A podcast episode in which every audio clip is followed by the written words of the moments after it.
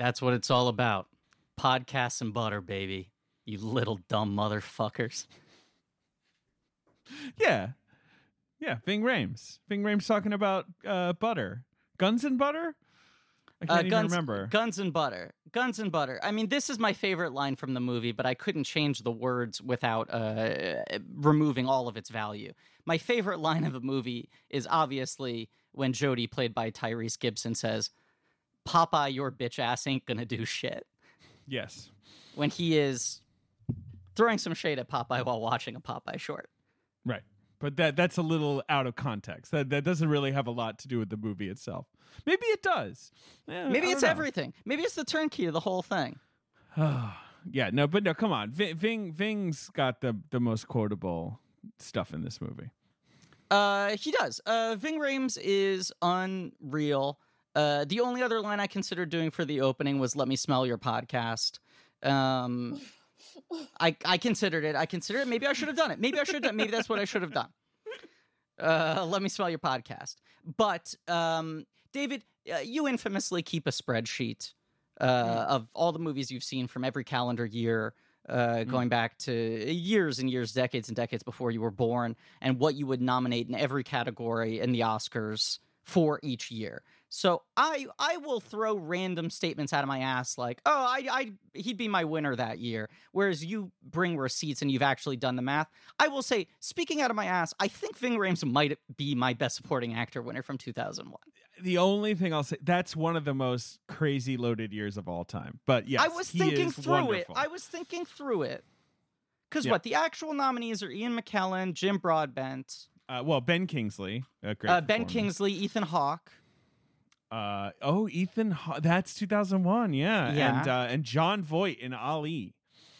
I think Ving Rhames is my winner. I, I but, mean, but I, the- you know, some other good one. I mean, Buscemi in Ghost World is the Oh, sort of fuck. like the big Fuck. hitter who missed out there. fuck.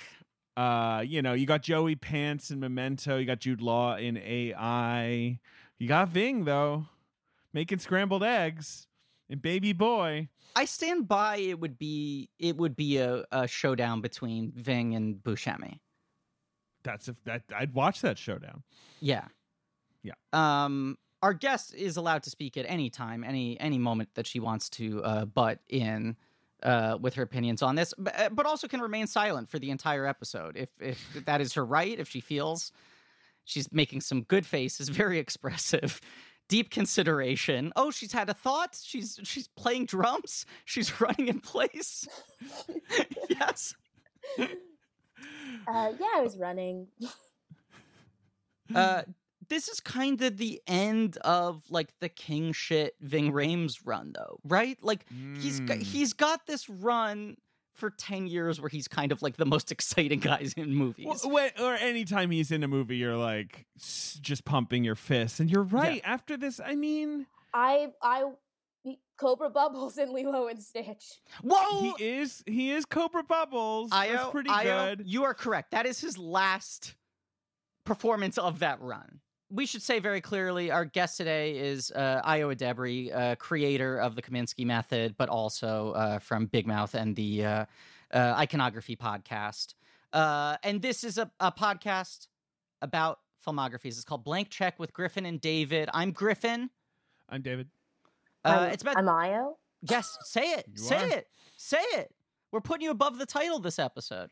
Uh, it's about directors who have massive success early on in their career and are given a series of blank checks to make whatever crazy passion projects they want. And sometimes those checks clear, and sometimes they bounce. Baby boy. Mm. Yeah, hmm baby boy. Maybe the only time I've gotten to do that joke on this podcast. Have we ever had a movie title that starts with baby before? I don't think so. Right? Uh, it's a miniseries on the films of John Singleton. It's called Pods in the Cast. Today we're talking about um, Baby Boy, which fits a very particular type of blank check movie, which is the kind of like you can't go home again movie. It's the like massive success early on in the career, goes a little astray, and the director's like, okay, okay, I got it. I'm going to go back to doing the thing you all liked me doing the most. Yeah, it's funny. It's also I don't know. It's like his stealth movie that people are like, well, that's his best movie. You know what I mean? It, there, like, there are certain people who might be like, well, you know what the Singleton's, you know, real gem is is Baby Boy. I think that's a wild fucking take, but it's certainly a lot of movie, and it it's maybe the most Singleton movie. Um, I'm still kind of I'm I'm in well the you can't go home again part of it. I'm Mhm. still stuck on, but I guess I get what you mean. Like Boys in the Hood and Poetic Justice were all kind of like quieter. Higher films. Learning, Rosewood.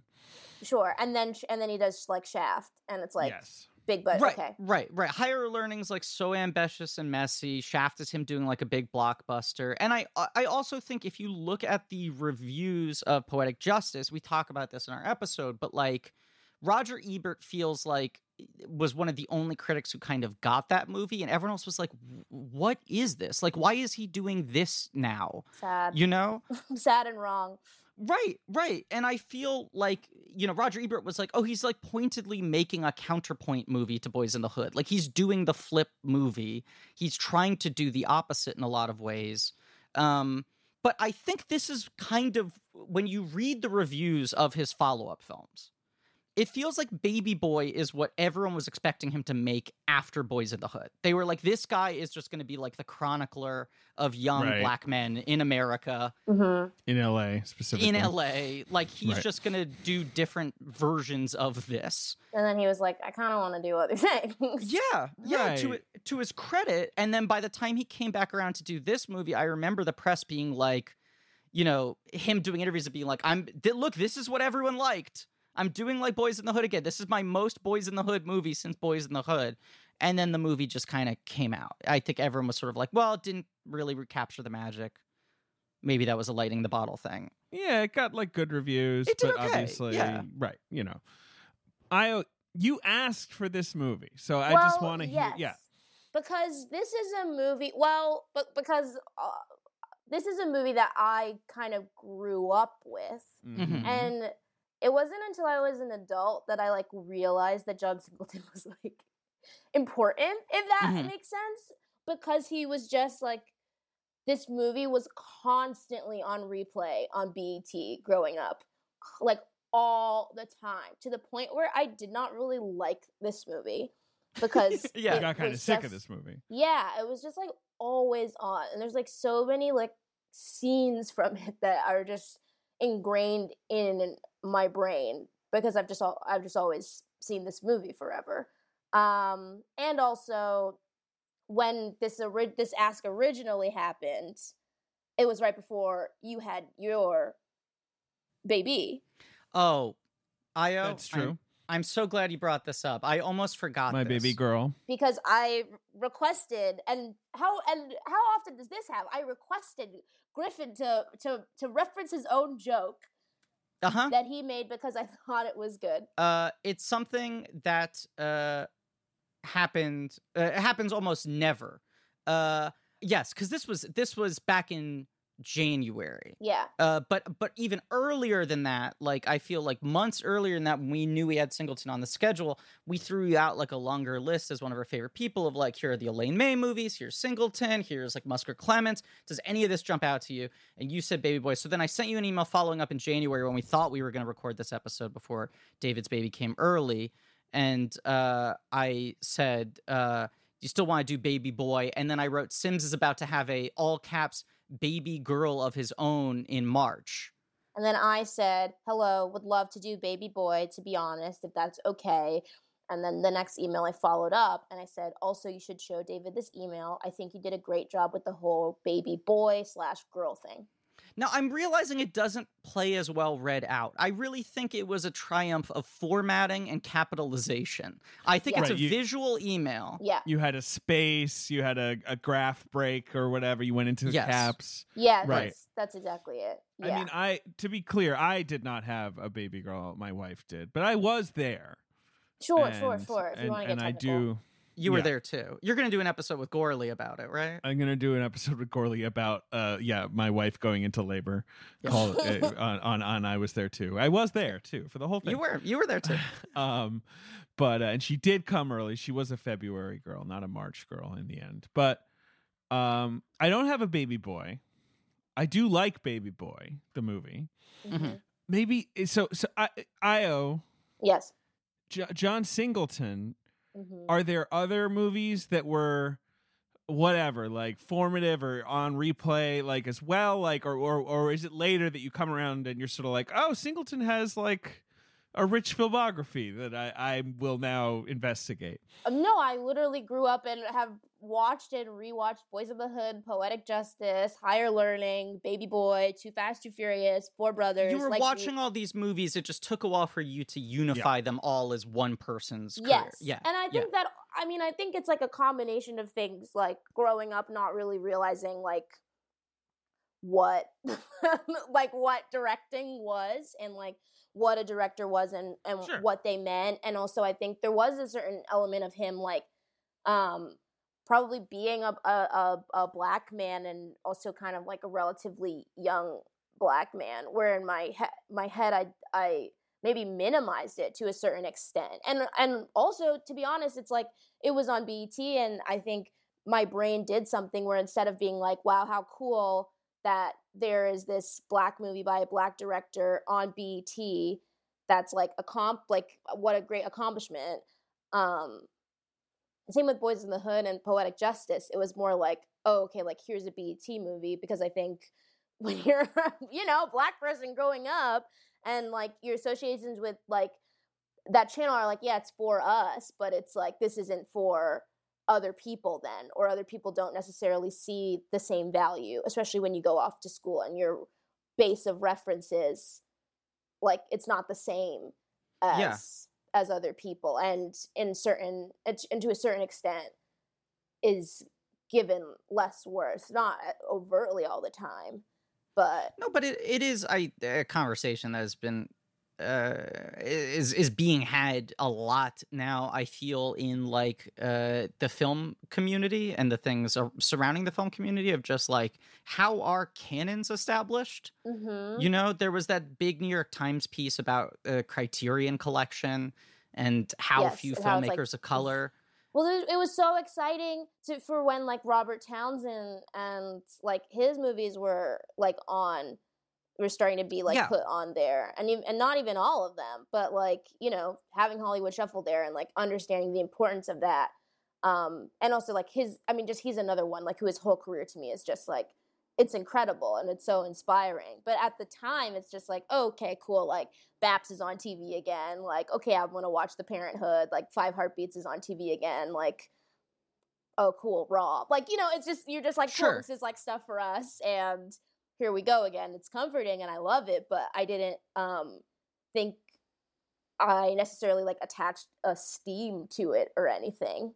Yeah. And now that's changed, obviously. But Yeah, I- I- right. I mean, there was like, I feel like I saw some pushback to the Criterion piece that was like, who cares? They're like a DVD company. They're not like the grand arbiter of what's good. But it's like, but they have become a stamp of legitimacy in the same Yeah. way. Yeah, Yes. Ayo, thumbs down. I agree with you. Where it's like, it's the same thing as like when you call a channel Turner Classic Movies, right? Mhm. and you curate a certain like rarefied air and you have serious men in suits presenting like these movies and like burnished wood like studies it does make any movie that plays after that introduction feel like i guess i need to take this seriously now Mhm. as opposed to like what you're saying ayo of like if the movie's playing on BET and it has commercial breaks and like what's it sandwiched in between on the programming you know Yeah. in the same way that like you know like a movie playing on TBS has less esteem, you know, than one playing on HBO or whatever. right. Um, it, it is important, like the way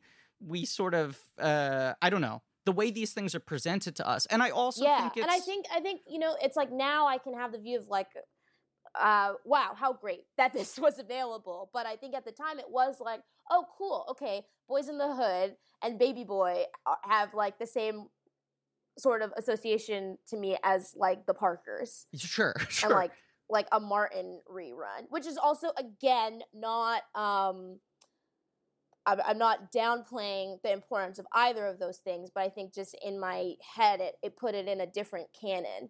And and then I'm like, okay, Scorsese is a different type of guy altogether. He's just he's just in a Right, different right. school and and there we go. but like this is also like by far his most like formally adventurous movie. His Mhm. sort of most like low concept movie. Like it, it's it's weird that it's sandwiched in between Shaft and Too Fast, Too Furious, like his most obviously, you know, commercial franchisey things that Yeah. like he sort of slunk off and in between he was like, I'm gonna do Boys in the Hood without a message and with way more kind of weird, dreamy imagery and like sort of fast cutting storytelling. You know, like you know, like it's And and he wr- wrote this as a novel first. I mean, no, I don't know. It's just like I'm trying to think of the within the blank. Che- it's it's kind of it's not his blank checkiest movie because that's probably like Rosewood, right? That's probably But in certain ways, it is. I mean, I in kind of was going to make that argument.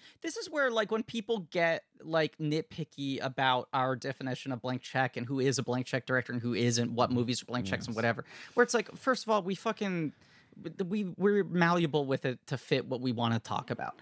But Right. also, like, the notion that because this movie only cost fifteen million dollars, it is less of a blank check than Shaft Mm. costing 60 is it's like this is a wilder movie to make for 15 than Shaft is for 60.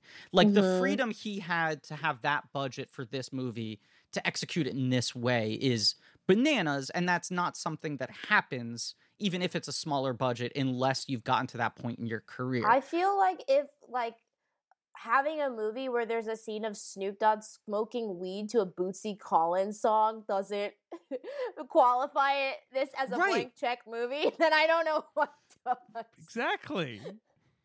A man fully op- like in utero, like a grown Right. man floating in in fluid. but this is like Tyrese's first movie and Snoop Dogg's first movie. yeah, and one of Taraji P Henson's first as Yeah. well. But Right. it's like he essentially like minted three movie stars. Like Yeah. eh, eh, because the selling point of this movie, obviously, like Tyrese and Snoop Dogg are very well known. They're incredibly famous at this point in time. But it still says something about the fact that, like, up until this movie, John Singleton is kind of the biggest name attached to any John Singleton movie. And even Mhm. when he did Poetic Justice, and it's like, oh fuck, he's working with Tupac and Janet Jackson, it's like, can you believe Tupac and Janet Jackson are in a John Singleton movie? Like it was like legitimization for them.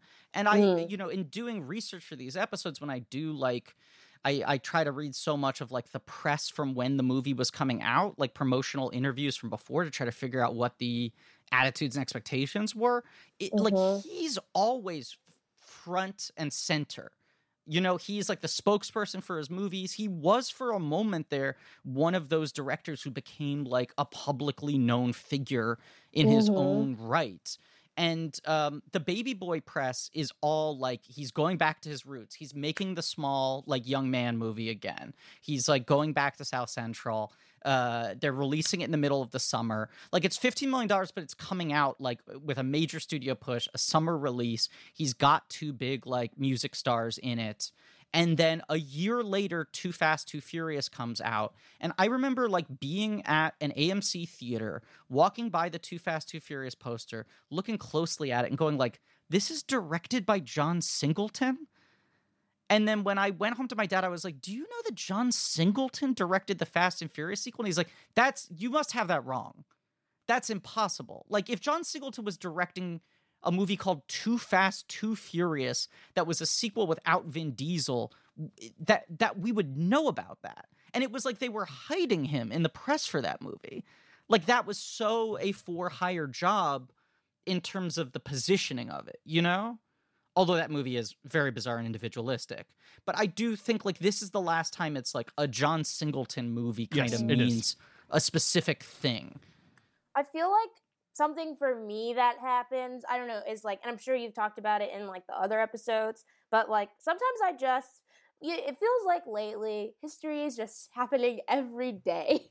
so things move so, so quickly and you kind of like forget the importance of things. And also, to be honest, there's no like VH1 I love the 90s. So you don't really understand. Like, I sometimes am like, what are the big moments? Like, what do they really mean? And it's like, Sure. he was the youngest person to be nominated for Best Director, in addition to being the first black man, like breaking like so many Yeah. barriers at the same time. And like A- and youngest best screenplay nominee i think we figured out as well and and i mean and ayo you said like your understanding of him at the time that you were watching these movies on tv and being like i guess he's relatively young he's 33 when this movie comes out which is pretty wild to consider that he's made five movies that's insane. by That is 33 that's insane. That Yeah. actually is crazy. Like, there, Right. like if he had not died, there's a whole because like his career had sort of petered Mhm. out, and then it was sort of starting to come back with you know the TV show he was right. You know he was kind of like maybe igniting it, and like there could be just a whole second act of his career, like his 50s, Most 60s. likely. You know, like yeah, Most likely, I mean, he there are like things. What was the? uh Oh, Samuel Jackson had something he was going to do with him. Uh-huh. I found some interview where he was talking back on Shaft, and he's like, "But we're on good terms now. There's like a script I've been developing with him that I think we're going to do." He said he was writing something new for Taraji P Henson and Tyrese that wasn't like literally a Baby Boy sequel, but he wanted to do another thing with them. and he just co like was like co-created Snowfall, which Right. like actually is pretty good.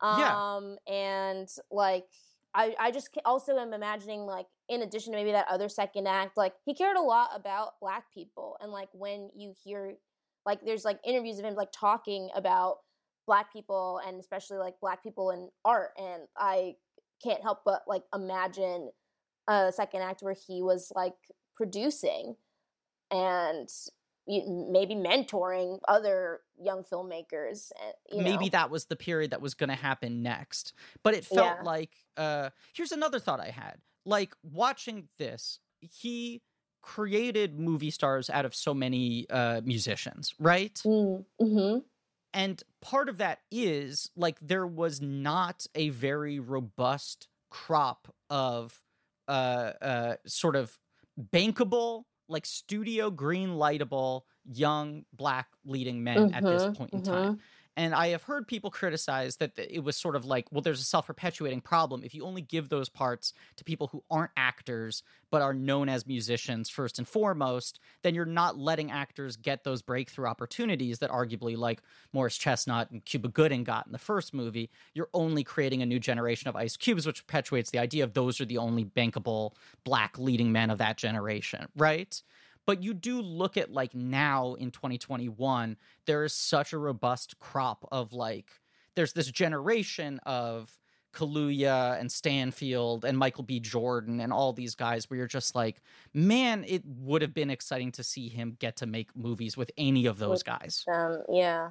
You know, like, and you can kind of imagine any of those guys being like, now that I have clout, I want to make a John Singleton movie. Like, I want to use that clout to help John Singleton get a smaller film made or whatever. Mm. Spring, is that you? Warmer temps mean new Allbirds styles. Meet the new Superlight collection, the lightest ever shoes from Allbirds, now in fresh colors. These must have travel shoes have a lighter than air feel and barely there fit that made them the most packable shoes ever. Plus, they're comfy right out of the box. That means more comfort and less baggage. Experience how Allbirds is redefining comfort. Visit allbirds.com and use code SUPER24 for a free pair of socks with a purchase of $48 or more. That's A L L B I R D S.com, code SUPER24. When you drive a vehicle so reliable it's backed by a 10 year, 100,000 mile limited warranty, you stop thinking about what you can't do and start doing what you never thought possible. Visit your local Kia dealer today to see what you're capable of in a vehicle that inspires confidence around every corner.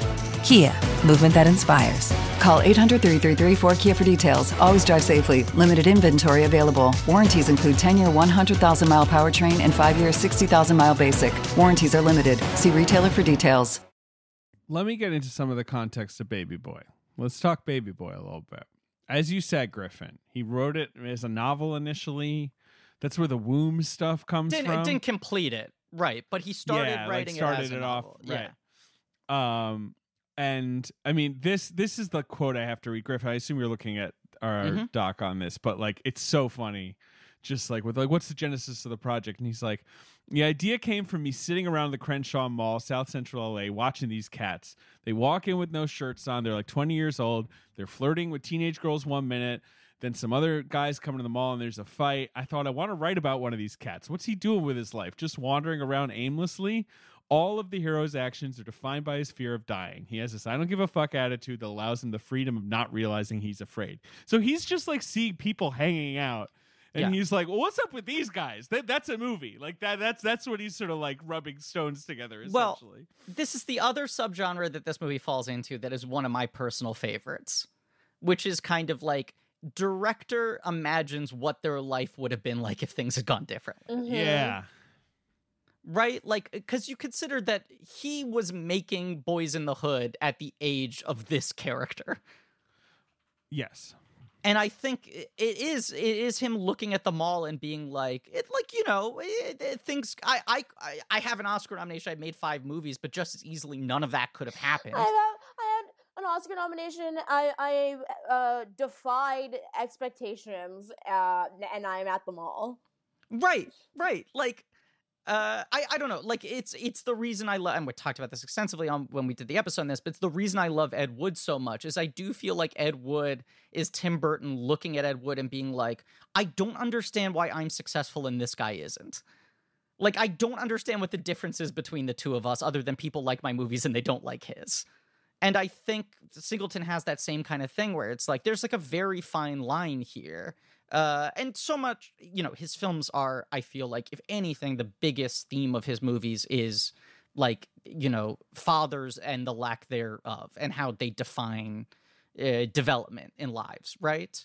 Yes. um and and this is sort of like okay what what happens if i don't have a dad around maybe you know whereas like boys in the hood is so much about what if you get sent to your father's and he kind of shapes your entire life Um, that's that all makes sense. I mean, also there's the Tupac thing of like he's writing this for Tupac, right right and it seems like he feels like a lot of kinship with Tupac as a fellow like slightly wayward person who got famous really young and was overwhelmed by it like right like you know there he's really shaken up by Tupac dying Uh, yeah, I mean, this is the amazing Tupac uh, quote, which is from a Hollywood uh, reporter piece, where he says uh, he had all. Uh, Tupac was was a baby boy. He didn't know whether he wanted to be a thug or a revolutionary. He had all this brilliance, but not enough time or purpose, and no mentoring at all. And by the time somebody was ready to mentor him, he wasn't ready to accept it.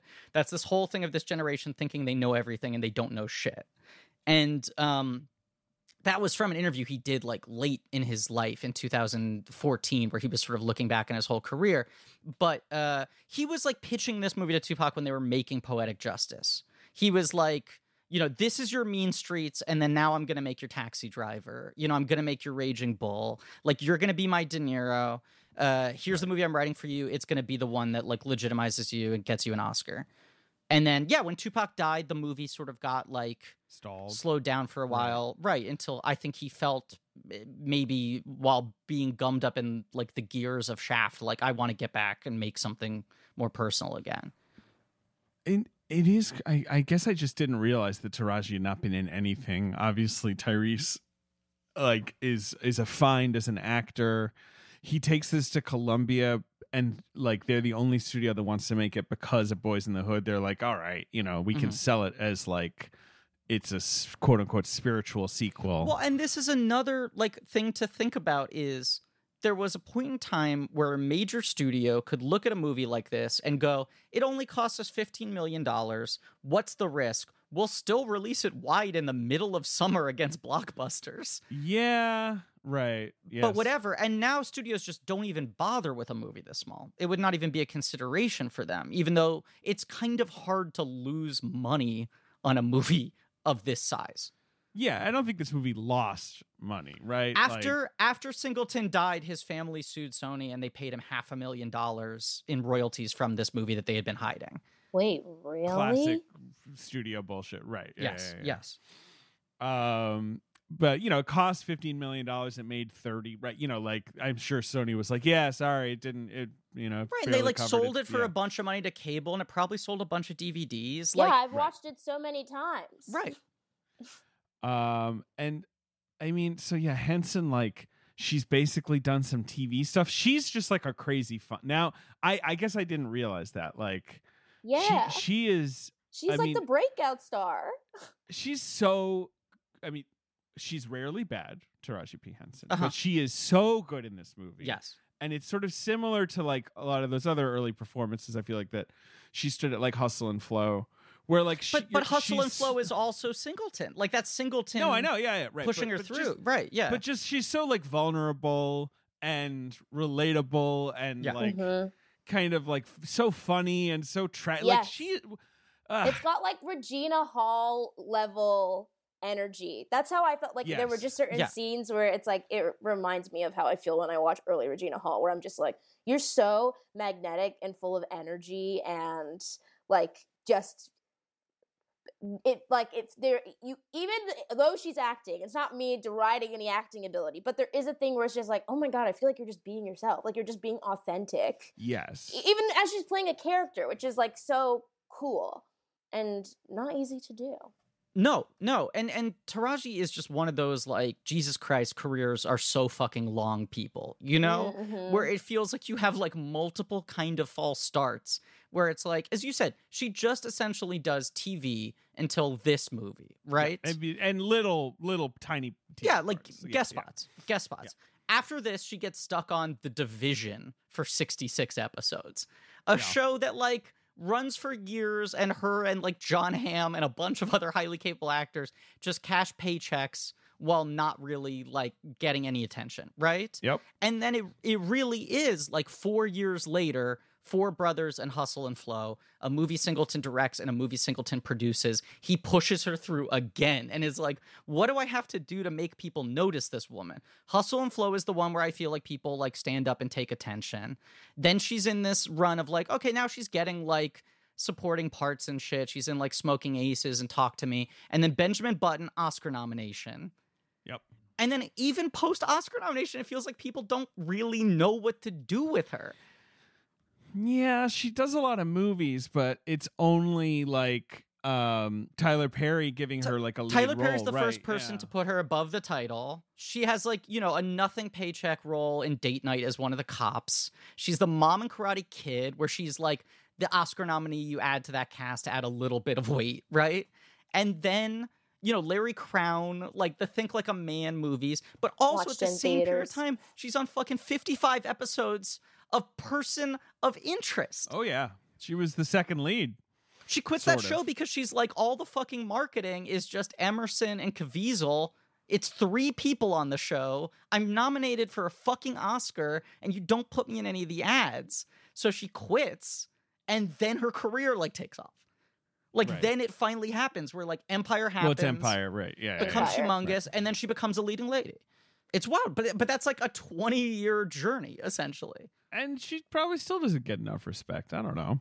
Well, I, uh, David, next next year she of course is voicing Belle Bottom in Minions: The Rise of Gru. So that's when the career really peaks. Oh boy, that's so hard being a black actor. Oh my god.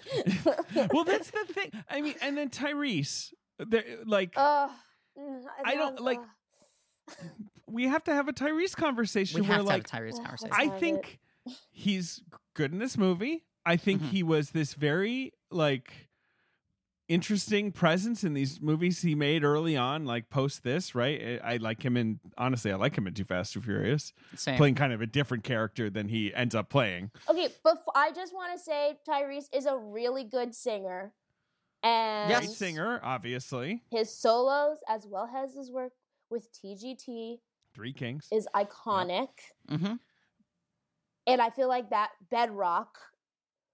Also, he's insane. Yes.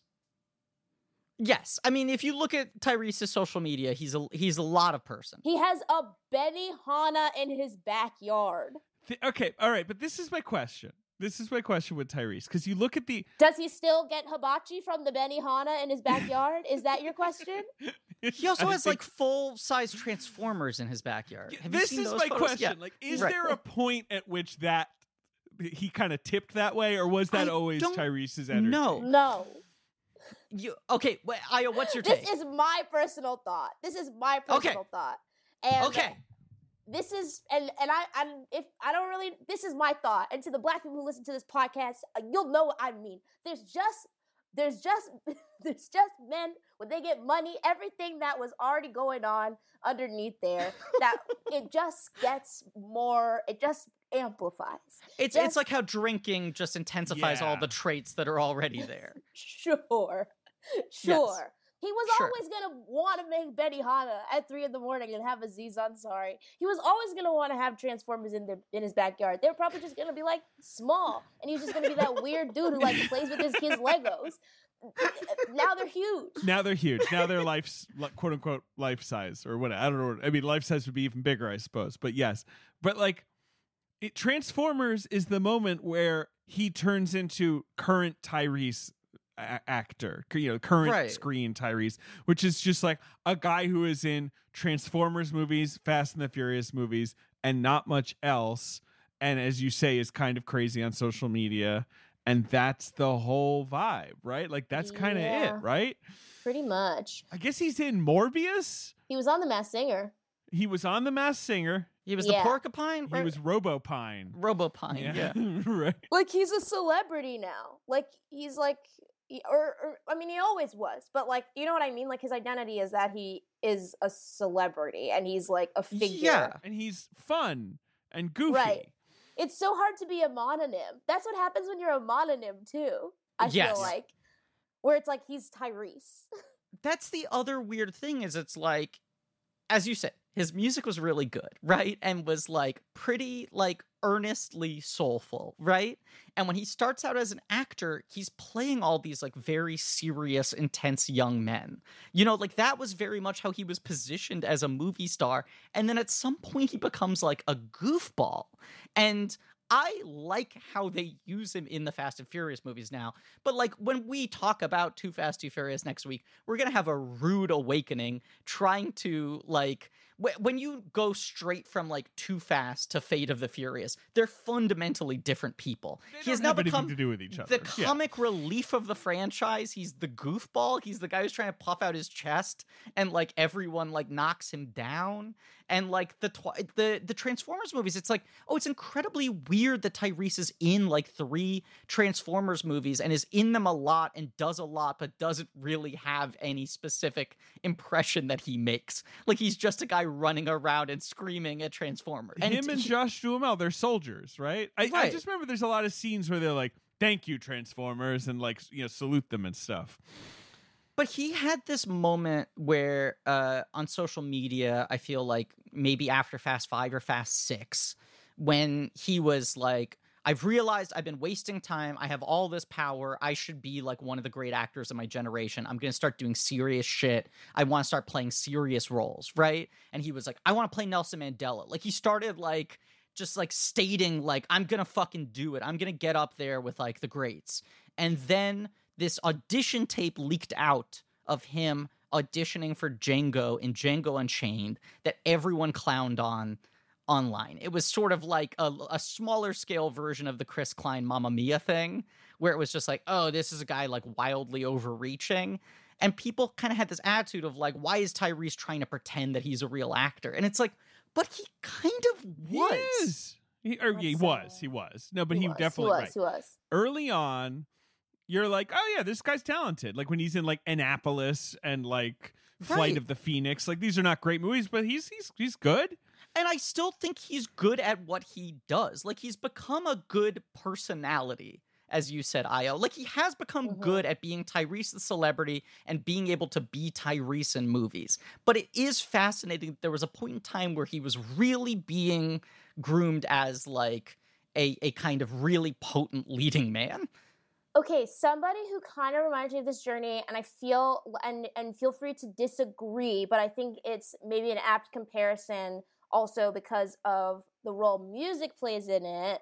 Is uh, Yasiin Bey, formerly known Uh-huh. as Mos Def, Mhm. who like actually like started as a child actor, I think, and then became a rapper. But then in the in the midst of that was like showing up, doing his little things, bamboozled, Monsters Ball, Brown Sugar, Mm-hmm. look uh, the Italian Job. He'll be like in The Woodsman.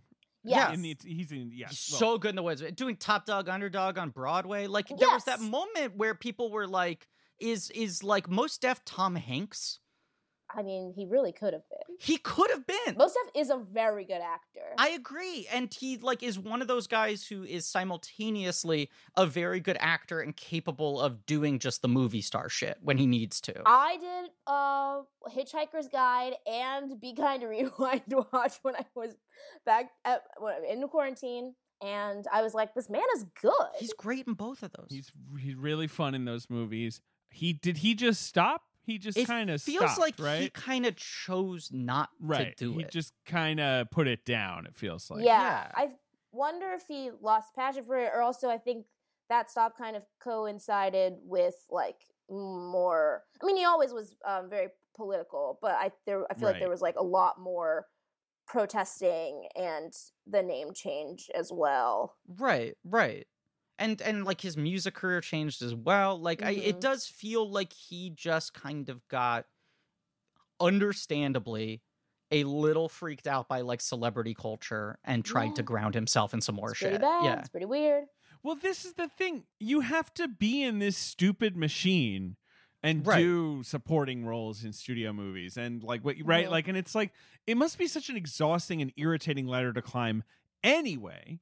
But especially if you're also like a famous black rapper. Like I Yeah. just can only imagine how exhausting and annoying the meetings with you know producers and honchos and so you know and like the the process of trying to get scripts that are interesting and like you know I I I, I and Tyrese it feels like just I don't know what you know I think his I think Tyrese loves being famous. Like I think right that's the he's key just like you know what Yeah. I'm gonna be Tyrese and I'm gonna be Roman on Fast and Furious and I'm gonna be super famous and I'm gonna have Transformers You know? Even movie movie that I think is underrated, and I bring up a weird amount on this podcast. I think he's very good in Black and Blue. That was like the one time recently I've it. seen him give an early Tyrese performance. the one with Naomie Harris right Uh, Yeah. the- Oh, the- yeah. yes yeah yes, the the body Oh cam. my gosh, that came out like last year Yeah. or something, or two years ago. It came out two years ago, years 2019. ago. Yeah, so right, fif- 15 years ago. Well, and now I'm gonna get sad about Naomie Harris now.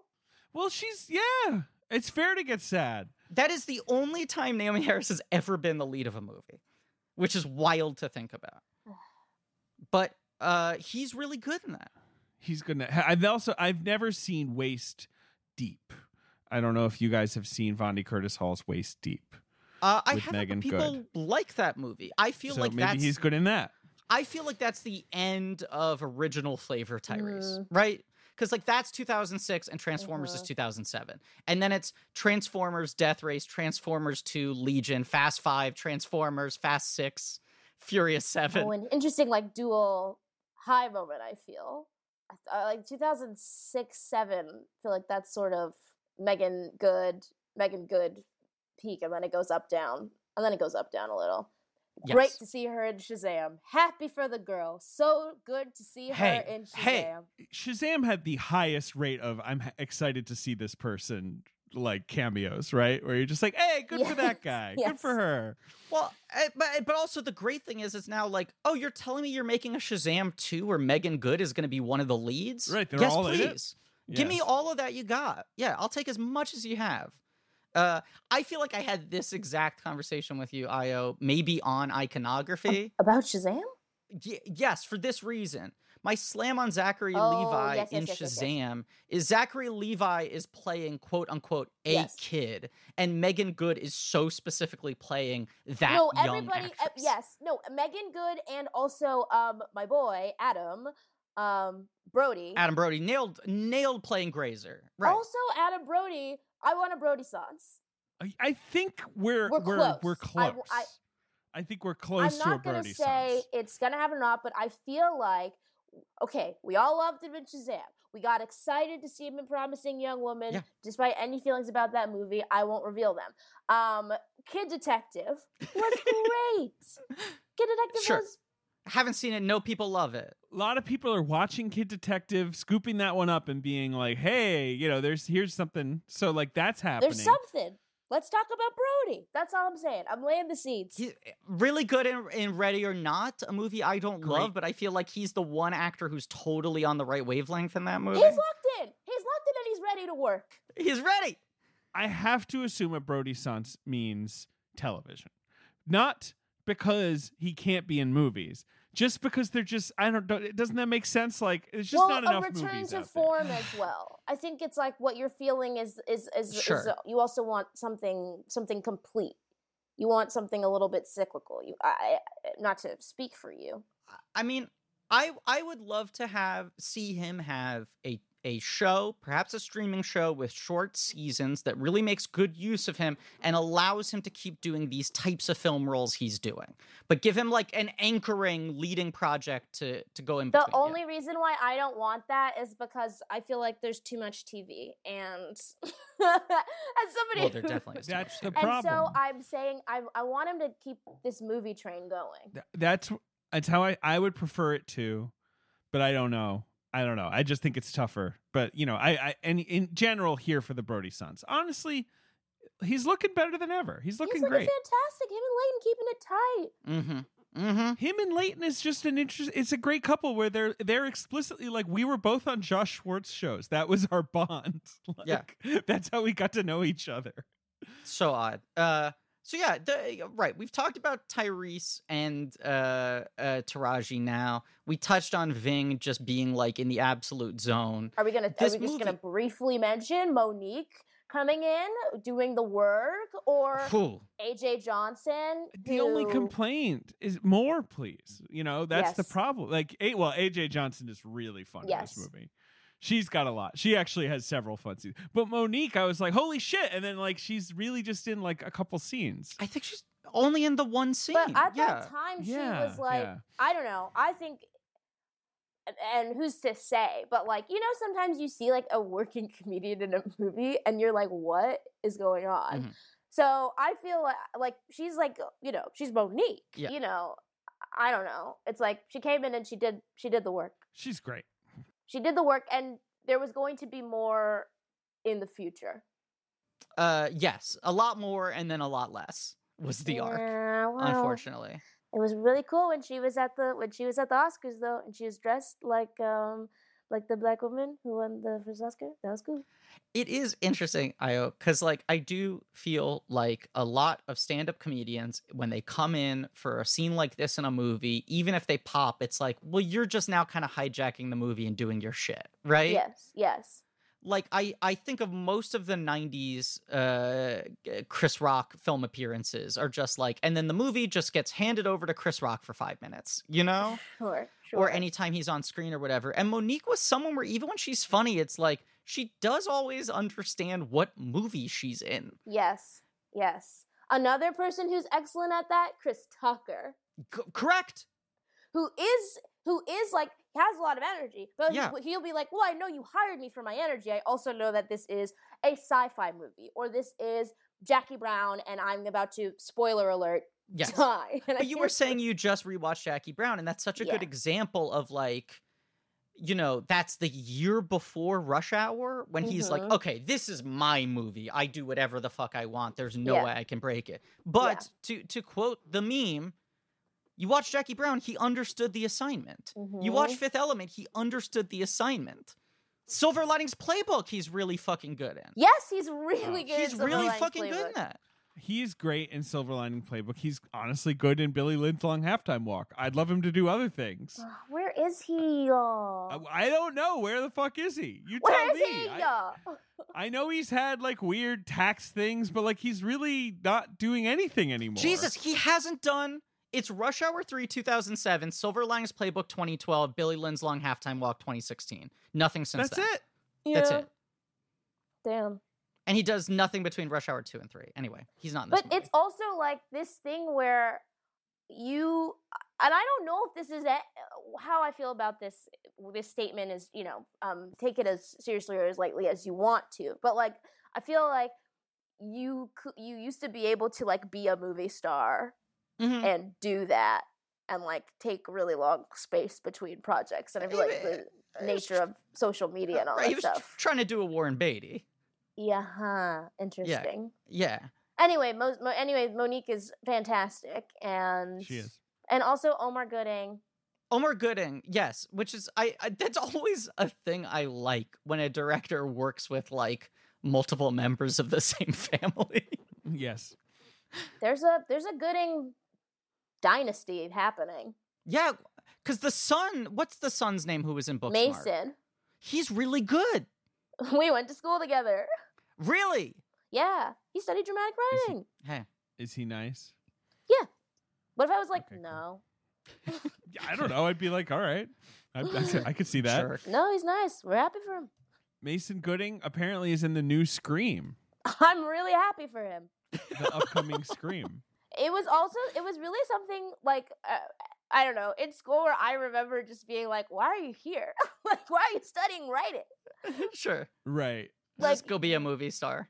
yeah, you just look like a movie star. What's going on? Why are you here? But he also was a he was a good writer. Hey, know what to say hey now? now. I guess he already had acting unlock. Let me mind. That teaches me mind my business.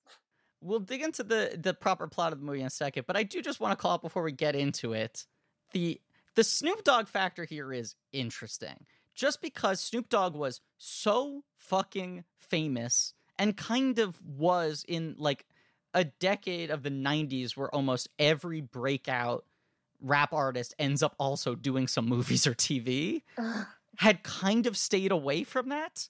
Like it felt like a big deal that Snoop Dogg was like Yeah. in this movie above the title on the poster. Here's a dramatic part of him playing a character. And then you watch the movie and he's like not in the first 75 minutes and you're like, "Why is Snoop Dogg in on the poster?" And then he comes in and he kind of hijacks the entire movie. Like he sort of becomes a black hole of just like, well, Snoop Dogg's charisma is so bizarre that the entire movie kind of gets sucked into whatever he's doing.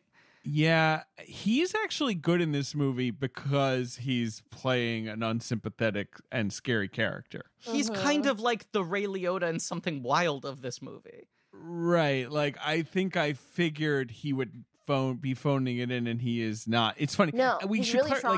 like, yeah, this is the year that he's in Training Day. He has, if you remember, Okay. a small role in Training Day. Yes. Mhm. In this and in Bones, the Ernest Dickerson uh vampire movie where Right. he's a vampire. One of Ben's favorite movies. This this Right. is the the Snoop movie year.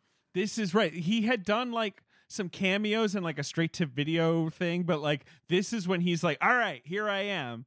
And then post this, I feel like he's like, "Okay, if I'm going to be in a movie, it's like Starsky and Hutch. Like I'm Right. I'm just doing like a version of myself."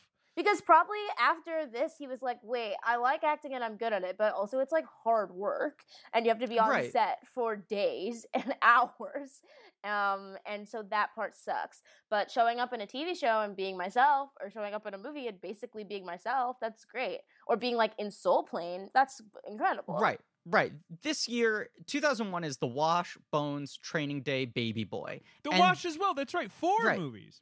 And then it's like, okay, he voices Ronnie Rizzat in Malibu's Most Wanted. He appears as himself in Old School. Then he's Huggy Bear in Starsky and Hutch.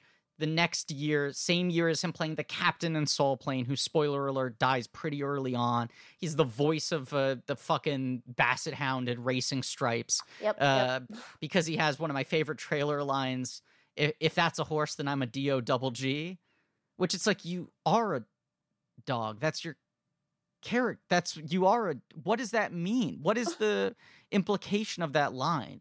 Um, right, but then he essentially just kind of plays himself or does like a, a- one hour of voiceover work and shit. And I also feel like around that point starts to become like the parody version of himself, where he's Yes. like hosting mhm. SNL and doing like doggy fizzle televizzle, you know, which like leads to him just being like, I don't know, I do a show with Martha Stewart now because isn't that funny that the two of us are friends?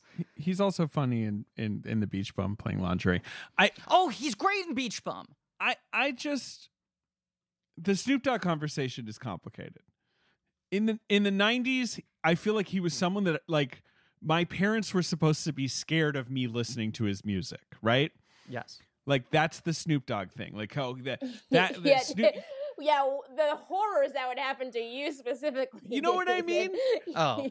like Yes. he was like he was like sold to, I mean, obviously like you know young people loved him and i feel like he was like someone that tabloids were just like that that man is he's a murderer he He's was terrifying. in a gang right yeah, Right. yeah he's like Mhm. and then By Right 2002, around- every single white person is making Izzle jokes. exactly like right Mhm. around here he becomes this like package that is Will being you apologize? sold on behalf of white people, will you apologize? I will apologize. I apologize think for the there's a Isolde lot of apologies. this is and, the like, healing yeah. our nation needs to have. Kinda. I mean, it's like he started a gaming you know team he like endorsed uh beyond meat at some point it just sort of feels like he's like if you want to be in business with snoop dogg like let, let put forward you know what, what what's the angle how how do you sell it around his persona Money is so scary. Oh my god. on on one of my uh, uh cell phone games I play when you have to like watch an ad in order to get more lives or whatever. Uh huh. one of the ads that keeps on coming up is some like online some cell phone poker game or something where they get celebrities to endorse it via cameo it's the weirdest fucking shit where they're clearly like paying someone on cameo to read ad copy because it will cost them less than hiring someone to actually be the spokesperson and the videos they include have the cameo watermark still on them and snoop dogg is one of them where i'm like snoop dogg's just sitting in his living room and some guy with some shitty poker app is sending him like $500 to be like this is my favorite game on my cell phone. I play it every day snoop dogg in 2018 set the um Guinness World Record for the largest paradise cocktail by creating a 550 liter gin and juice drink.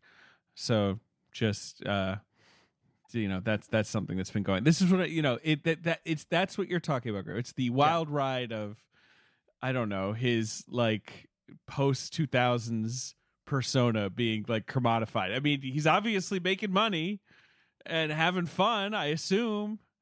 I don't know. I don't know.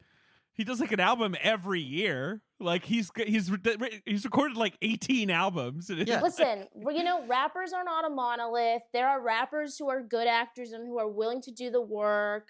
Method Man, he's a good Rules. actor. the best yes Wiz Khalifa, uh, we're, I, I, I will say, you know, there's some bias, but he's a really good actor. And I was working with him on set. He was really nice, and he was like, "Good script, I read it." And I was like, "Thanks, Wiz Khalifa."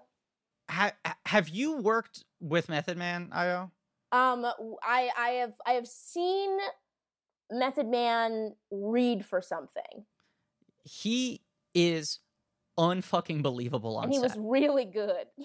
A, he's a great actor. B, it's just like that is a guy who is so good at like treating every single person on set like royalty and being kind and being really hardworking and like everyone fucking likes that guy. Good guy. With LinkedIn Jobs, we tap into a network of more than a billion professionals to help you find quality professionals quickly and easily for any role you need. Marketing wizards? Found them. Software engineers? Found. That project manager I could never seem to hire? And found. LinkedIn Jobs quickly matches your roles with candidates with the right skills and experience. In fact, 86% of small businesses get a qualified candidate within 24 hours. Post your first job for free and get started at linkedin.com slash spoken. That's linkedin.com slash spoken. Terms and conditions apply. Anyway, this movie starts with a fully grown Tyrese in utero. That's right. That sounds. He's about in the womb, baby. He's a baby boy. He's a baby it? boy. Yes. Um and John Singleton just uh, uh literally just spells out his thesis of the movie with like a block of text at the very beginning. Uh a voiceover. Yes. The thesis of the movie, Griffin. Please. Go, please go ahead. A, a, a generation of young black men not growing up Right. in a culture that sort of supports that infantilization. But here's what I like about this movie, and feel free to disagree with me. I this movie never feels like lectury, despite that thesis, which sounds so fraught. Yeah. You know what I mean? Like you like you might like hear that or start this movie or watch a scene from this movie and be like, "Oh, this is a movie about how X is the problem with young black men in America or how like Y is the problem with like how we're raising people." You know, like and it's not that at all. It feels like candid and like it's very interested and it's very interested in the inner lives of its characters but it's not trying to be like the, here's the systemic thing we need to talk about which boys in the hood is more about and like Yeah. then that's fine like it works with boys in the hood that's such a message movie but like this feels like despite it being like spiritually related to that movie not that at all It's much more of a character study. I mean, it is. It does feel like the movie of just like John Singleton, like as we said, looking at a dude in the mall and being like, hmm, what is that guy's afternoon like? You know? I also think th- this movie uh largely succeeds in telling an interesting line between uh you know just actually depicting this guy's behavior good and bad you know just being interested in him as a complicated contradictory person and also someone who's very much in progress is not fully formed Yes. Um I am now reading yes. Okay, so this movie is also horny as hell. very horny Yeah. I, I was I I laughed during there's this particular sequence that I laughed out loud.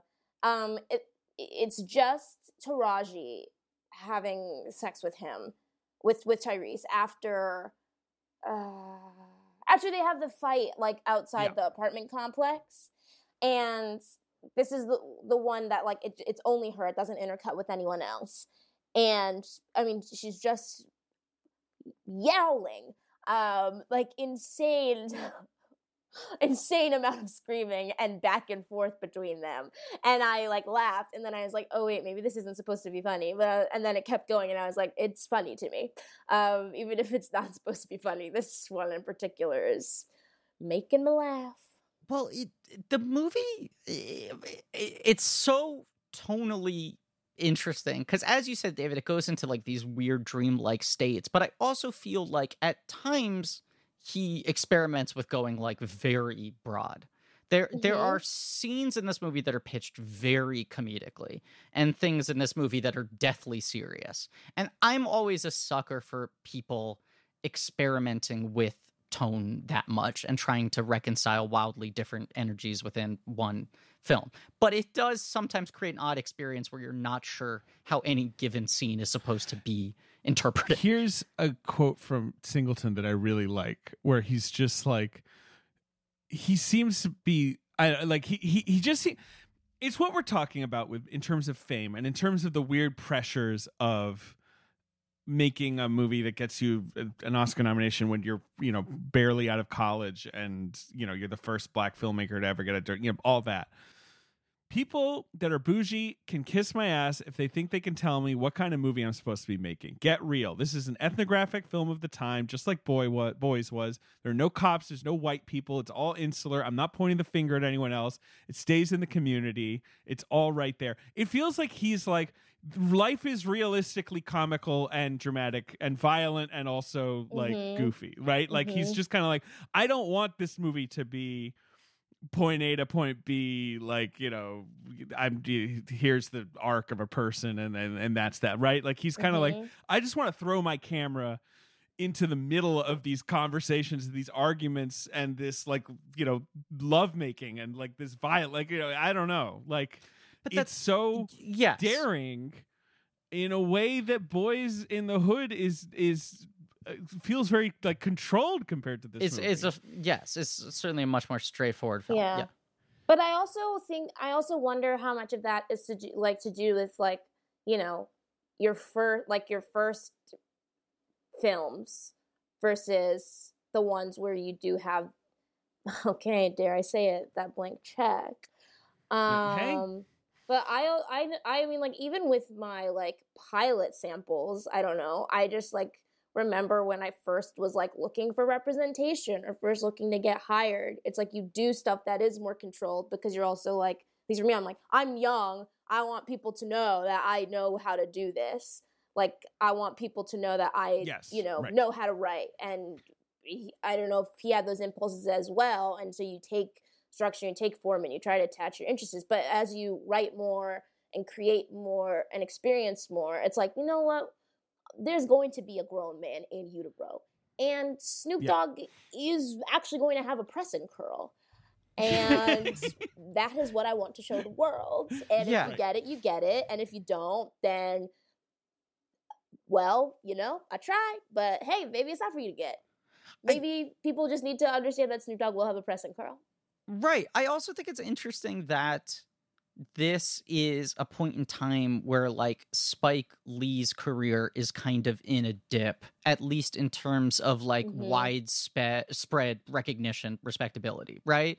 Like Mhm. it, it- this is the period where people are like, I don't know, he's making like small weird shit, uh, you know, and and then like you know he has a swing back towards more commerciality then he sort of like dips again and then now he has his like later sort of oscar run he's been on but um i, I feel like when you read uh reviews of spike lee movies in the late 90s when people are kind of like turning on him it's mostly about that tonal shit where they're like why is some of this so goofy like why is he taking these huge swings why is he Mhm. getting expressionistic in this moment why can't he make something that's like all on the same level and there was that feeling where like wait.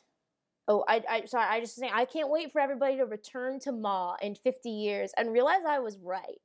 oh yeah i think you've already been been winning that argument Well, I mean, I'll keep fighting. I'll keep fighting the good fight. but but yes Should. this Yeah, sorry. No. Go ahead. Go ahead. Take was note. just I don't. I, I I can't do a Tate Taylor uh, tangent, which I was about to fire up. I can't do it. Keep going. yeah, give us a little give us a little take It's just crazy that he's done two movies since Ma. It's just wild that there's Yeah. two movies from Tate Taylor have just come out since Ma. yeah Yeah, the man's Anyway. insane. The man's insane. And he probably should have made The Woman in the Window. Don't you think he probably should have made The Woman in the Window? Like I haven't seen it yet, but it sounds like the problem with that movie is that it takes itself too seriously, and like he should have just been a, like he Tate Taylor is the one to ask. What if there was a woman in the window? Like she, he's the one to ask. he was the only one who had the courage to ask what if there was a girl on a train Th- That's what I'm saying. Okay. That's what I'm saying. And that movie is dog shit, and it's watchable, and it's that's the Tate Taylor experience, and like that's where we need to go. But anyway, I'm sorry for taking us on a brief Tate Taylor uh tangent. A TTT. Ooh. Not unlike a not unlike a TGT. It- Not too far away. this movie is not narrated other than this opening where you sort of have this Yeah. like this immediate like uh a full force blast into this guy's brain right where you're hearing this internal monologue uh sort of him trying to like come to un- uh, su- summarize his life i guess to some degree uh, but also the culture that he's a product of, and you're also just seeing all of his key relationships established really quickly. I do like. I mean, I feel like it's deliberate that you know they they talk about at the beginning like the language of you know they they call it a crib, they call it like your friends are your boys, and then you call your your women ma, right? And then uh, not not Octavia Spencer ma, of course, but Hmm, one can hope. One can dream. but but you see both of uh, the women who have uh, mothered his children, and then when you get to his mother, it takes a moment for you to realize, oh, this is literally his mother because the age difference is not that great, and he's calling her by the same name that he calls them. Right. And he's kind of sexually jealous of his mother. Not yes, not in like an it, you know completely on the surface way, but like Ving Rhames is coming up and is they call is it kinda- out. Ving Rhames calls him out Yeah. as Oedipus shit. Yeah. And it's so there's one particular like moment when when um his mom and Ving Rhames are going on the date and um the blocking is just like it's so funny where he's basically like holding on to his mother then Ving Rhames crosses and comes around and takes his mother and you see Tyrese like almost like try to still hold on to his mom and like adjust as they like go out of frame and he's still like doing this this again like weird thing that I think like the movie deals with and and tries to show in a lot of different ways, but like where he's both the father that isn't there and the son and like being a baby but also trying to be like like trying to be perceived as like some sort of intimidating adult figure and it's just not happening at all. it's which is why Rhames is is so well cast because Tyrese is this really handsome, really you know Yeah, masculine, in shape dude, Mhm. yeah. and then Ving Rhames comes in and he just looks like a refrigerator, and He's a man. Right. He is a- so he is- sexy. a Yes. lot of man. He is A lot of man. Yes. Like Yes. him making the eggs and just like he's Showing just some so tush. insanely virile. His ass is incredible. His ass is Like- incredible. He's got the tightest ass in the world. It's crazier. It's crazy to find a tighter ass than Tyrese's. But it really kind of is Ving Rhames because he he also shows tush in I now pronounce you Chuck and Larry, and I remember going like, I did not expect it to be that tight.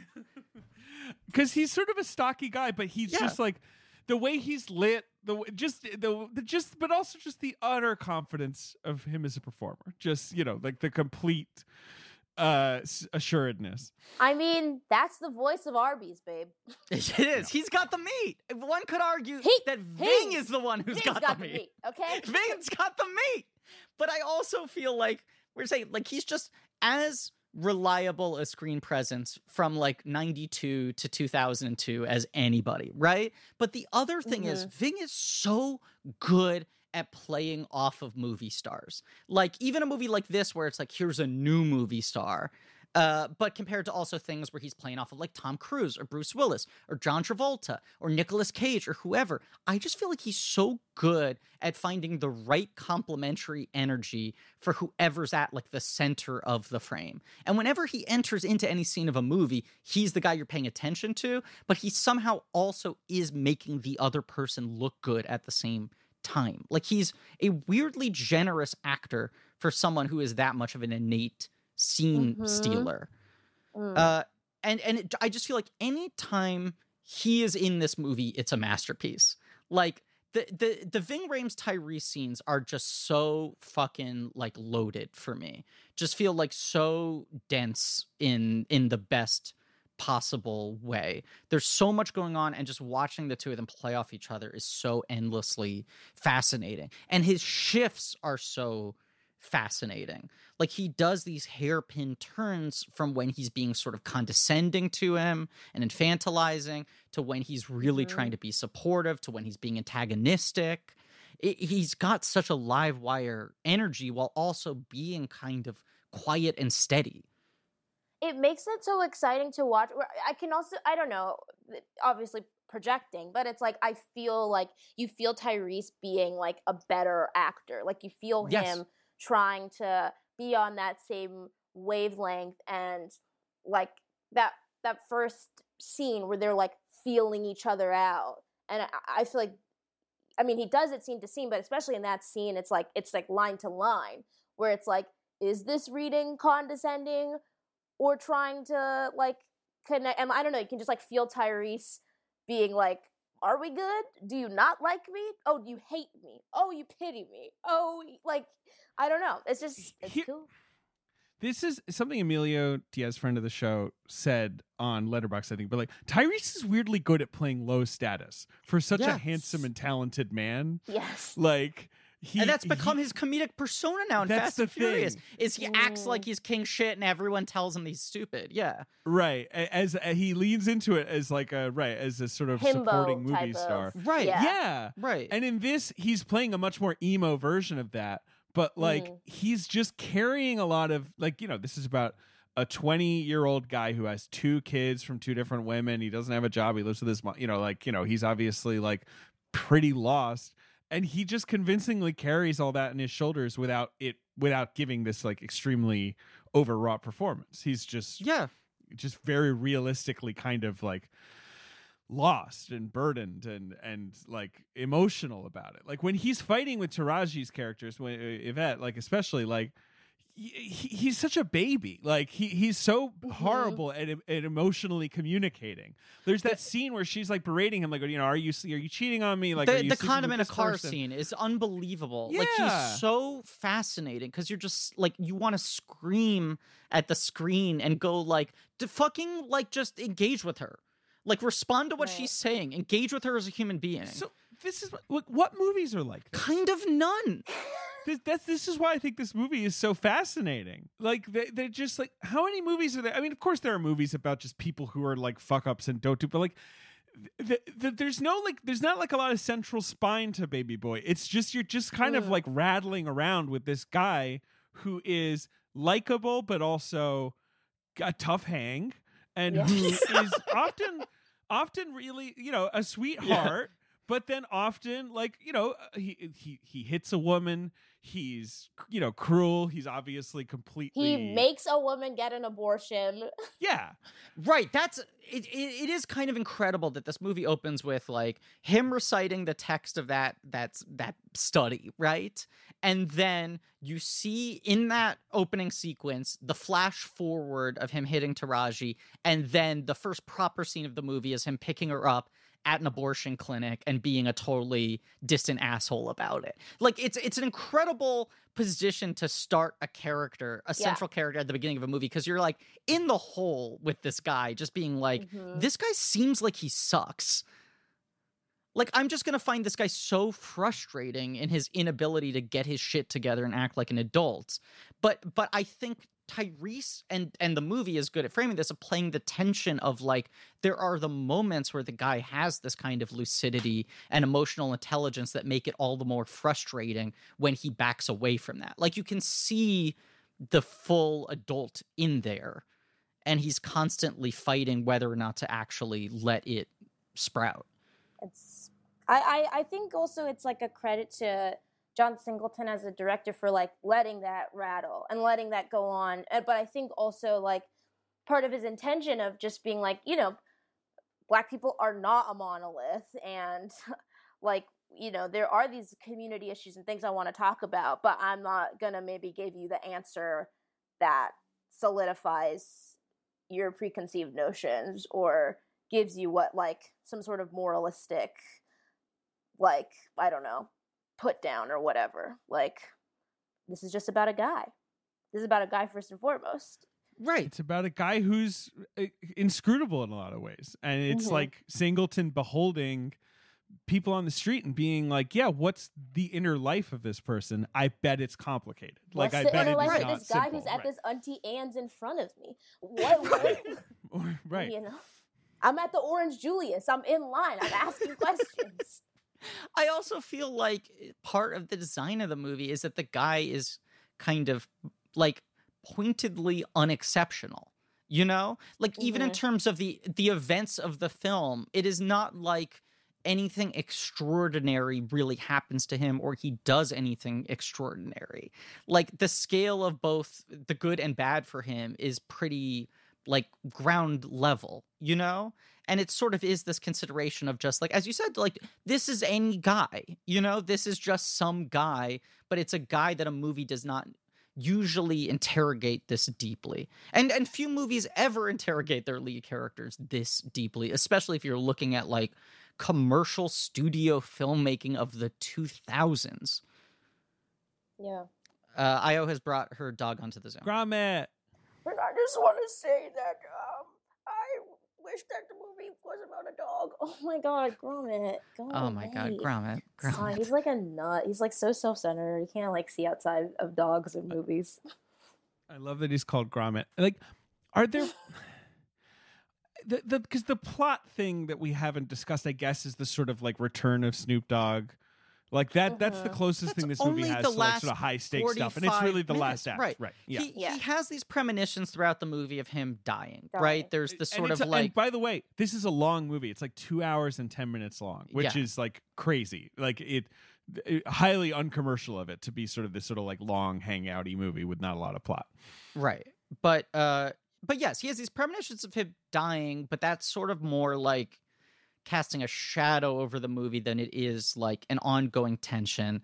He wants to figure out like a career for himself. mm-hmm. So there's this like side hustle of him selling dresses and trying to figure that out, which you almost think like, is this going to become the whole movie? But it's just a thing. He's got this friend who's like more of a loose cannon than he is. Mm-hmm. He's got these relationships with these two women. I mean, I, I think it's kind of a failing of the movie that the other baby mama doesn't really exist. Uh, I I'm not saying maybe that like you know I need her to be as fleshed out as Taraji, but it does feel a little odd that she is so much just like another person. You know? yeah and like if anything kind of like a frustration complication for uh, and complication for um yvette taraji p henson's character like maybe this is wrong but i feel like the baby mama the second baby mama um whose name might be like peanut is Peanut. It is Peanut. Yes. Is she like I feel like they're like in the same amount of scenes. Like her and Tyrese and her and and Yeah. and, and and Yvette. Her, her the actress is Tamara LaSeon Bass. Like I've never heard of her. I don't. I mean, no, no offense. but uh, she just you know, I don't- doesn't is never given that much to do and is certainly not really given interiority Almost the mother's character, the the Peanuts mother, almost ha- like kind of Yeah. has more authority and more things to say. yeah Uh, yeah, Candy M. Brown. Uh, yeah, yeah, yeah. I know, but it's, it's also funny that this movie is advertised as Tyrese, Snoop Dogg, and Ving Rhames. yeah When Mm. Taraji is sort of a huge part of it. She's kind of the second Y- most absolutely character, right? Like Yeah. uh, that's that's pretty. No, Yeah. it's like you would think that like Snoop Dogg. I mean, just like by the poster, and like knowing and be like, oh, okay, like Snoop Dogg is his best friend character is gonna try to get him like um into Totally. gang life and away from his family, and it's like, no, he's nope, he's just kind of crazy, crazy guy. right he's like a lunatic who comes in at the end of the movie and creates conflict but You earlier described him as a black hole, and I think that that is like I don't know. I've just been thinking about that, yeah he just sort of like sucks everything into his orbit but which is like that um, makes sense why he's like also sort of spare has to be a little bit sparingly yeah used here because um, when he's on screen, it's like, oh god. But the first 75 minutes are pretty much just like these three main dynamics in his life of Taraji, his mother, and Ving Rhames, right? Mhm, And it's mhm. like primarily sort of like confrontation scenes with those three characters. And then Omar Gooding sort of exists as his sounding board. Like anytime he's in a scene with Omar Gooding, it's not really about Omar Gooding. It's about now he's actually able to express himself. Like he's Mhm. more verbal uh than he uh, emotionally with with Gooding than he is with anyone else. Um and, I mean and I you called both these things out, but I do think like in Singleton's filmography, I think this movie is the most interesting in terms of A how he works with actors and B blocking. Like it really feels like he's trying a lot of shit in both of those areas. Like I feel especially those confrontation scenes with those three characters I mentioned all feel like uh, acting class exercises in the best way where they're not like showboaty like i'll out act you shit but they feel like let's really experiment with energy right?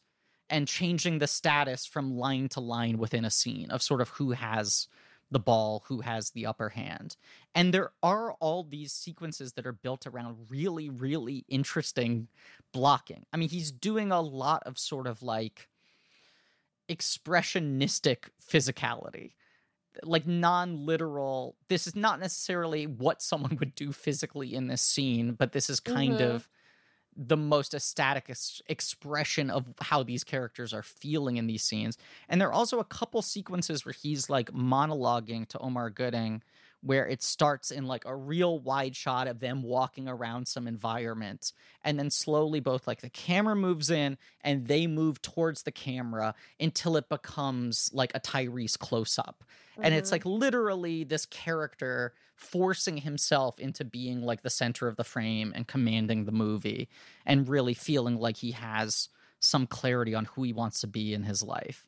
Um, it, it just feels like a movie that is very directed in a good way. Like Yes, he's trying a lot of stuff. he's trying Yeah. a lot of shit. Wow, there's like a block that's interesting, like in the end of the movie with like his mother and the rose garden that I find Yeah. like so like striking and clearly just such like a visual image. And it also reminded me of because I was hanging out with my friend Emma, um, Seligman who directed Shiva Baby the other day, and we Yeah. watched a movie together that um is a really stupid movie. Um, Keeping the Faith. Oh, yes. Keeping the Faith is great. Keeping the It- Faith rules. It- My but- wife's favorite movie of all time. okay, and we love when women love this movie. Um, Yeah. Emma Yes. loves it and was like referencing scenes that were references, like just in terms of blocking. And I was like, "That's this is so hilarious to me that this was one of your references." But only to That- say yeah. that like that that ending blocking it reminded me in a weird way of Moonlight and Mm. that last scene with Naomie Harris and the beautiful man who's Uh? Trevante. Trevante. Rhodes. Yes. Rhodes. Um, like it reminded me of that like last scene in the garden, like with that sort of like people don't sit like this in in in real Right. life, but it heightens the the the moment and and and the and it adds to this overall feeling that this movie has created of like dreamy things feeling so real and real life feeling like this bizarre dream especially for this man who is in such a an in between state in his life and in his and, and in his choices Right. But that's like, I mean, that's where the sort of good version of the acting class thing comes to me, where it's like, you know, okay, you have two actors who have like worked on some text and have tried to perfect the most literal version of it. And a good acting teacher knows how to do this well, and a bad acting teacher does this just sort of like performatively. Um, but where they're like, okay, now do this scene again, but this time play it like you're an alien, you know? Or play Mm. it like you're hungry and that's the only thing you're thinking about. Where you like do a run through of it with some odd note that is not intuitive, but somehow might unlock some odd energy in some other area of the scene. And like that whole stretch, I know we're jumping all around, but the whole stretch of uh the mother finding the weed in the rose garden, yelling at Tyrese about it, him defending himself, Ving Rhames coming home, owning up to it, Tyrese trying to get her to throw Ving Rhames out. Like th- just the constant energy shifts in that whole sequence are so fascinating, you know? And and just Ving's character in general is just so fascinatingly rendered. I mean, here's another thing I just want to call out, which is uh um this is from uh the Village Voice piece about this movie when it was coming out that Greg Tate wrote. Uh, where Singleton said there's a talk of a sequel to Shaft, but Sam Jackson and I want it in our contracts that there will be some sex. You can look at Baby Boy and see all the sex that was frustrated on Shaft. I put it down in this one. The horniness, and we we talk about in the Shaft episode how he was annoyed that he couldn't.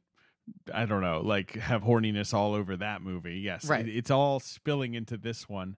And then this is the incredible quote from Singleton. He said, uh, uh, soon as AJ came in for the first day of rehearsals, Ving picked her up, put her on his shoulders, and acted like he was eating her out. Like, hey, what's up? And then he was smacking her ass, and she was like, I don't feel that. I said, yeah, this is what it's all about.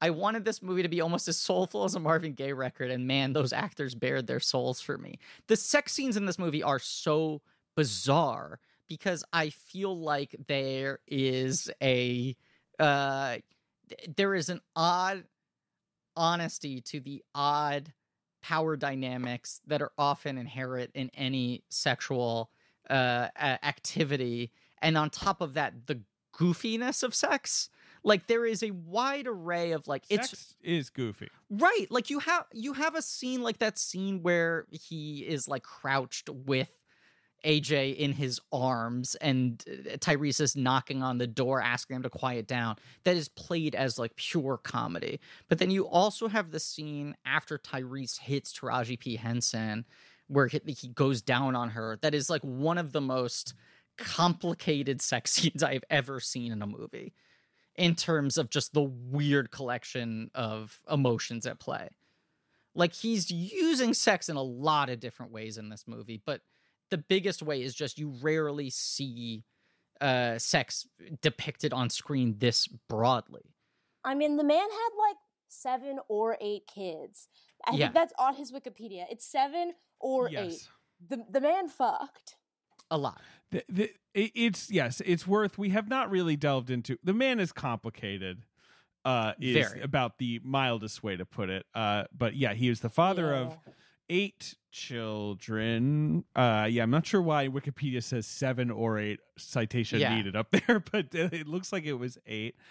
Uh, that uh, you know, there's there's this Washington Post profile of him about this movie that points this out, where it's like at that point he had five children with four different women. He'd had this, um, you know, uh, sort of alimony argument with one of the mothers of his children. I, I mean, we should talk about this. Yeah, Yeah, because this happens right before this movie. There is a domestic abuse incident with the mother of one of his Tasha children. Lewis, yeah. Uh, right. That also then gets caught up in an alimony lawsuit. And then, as part of the settlement, he has to make a short film against domestic violence. But that all happens like right around this time before this movie. and he also like was fairly dismissive of the whole thing where he was like i pled no contest to get the charges off of me and like i want to make this domestic violence film about violent women like i it did not seem like he was someone who took uh whatever you know whatever the sort of uh, resolution of that case was No. seriously you know you know, like it, it, what what like But but no, but I I think the bigger point you're trying to make is yes, okay, a, a obviously a very complicated guy with with his issues, but uh. This Washington Post piece was this guy, whoever was interviewing him, saying, like, it feels like there's some interesting parallels in this movie. Obviously, you have a very different career and you're 10 years older and you work in the industry, but you've had children with different women and you had this uh, domestic abuse allegation thrown against you and all this stuff. Is there like some sort of you trying to uh, i don't know reckon with this point in your life thing and he like completely dispelled all of that like he very aggressively fought against the idea that this movie was any reflection of anything that he was dealing Right. with He- internally He's like, no, no, no. I was just hanging out and like watching people and like trying to understand Yeah. them. It's but funny. I mean, uh, it's he- also like you. I don't know. I feel like I can say anything about my work, and I can be like, "This has nothing to do with me" or whatever. Right. But like subconsciously, at a certain level, you do wonder, like, yeah I don't know, how much of this is does is attached to your life and your- every movie's about yeah. that's something we say a lot. Every movie is sort of about the director, like in some way or other. That's the JD Amato thing, Mhm. right?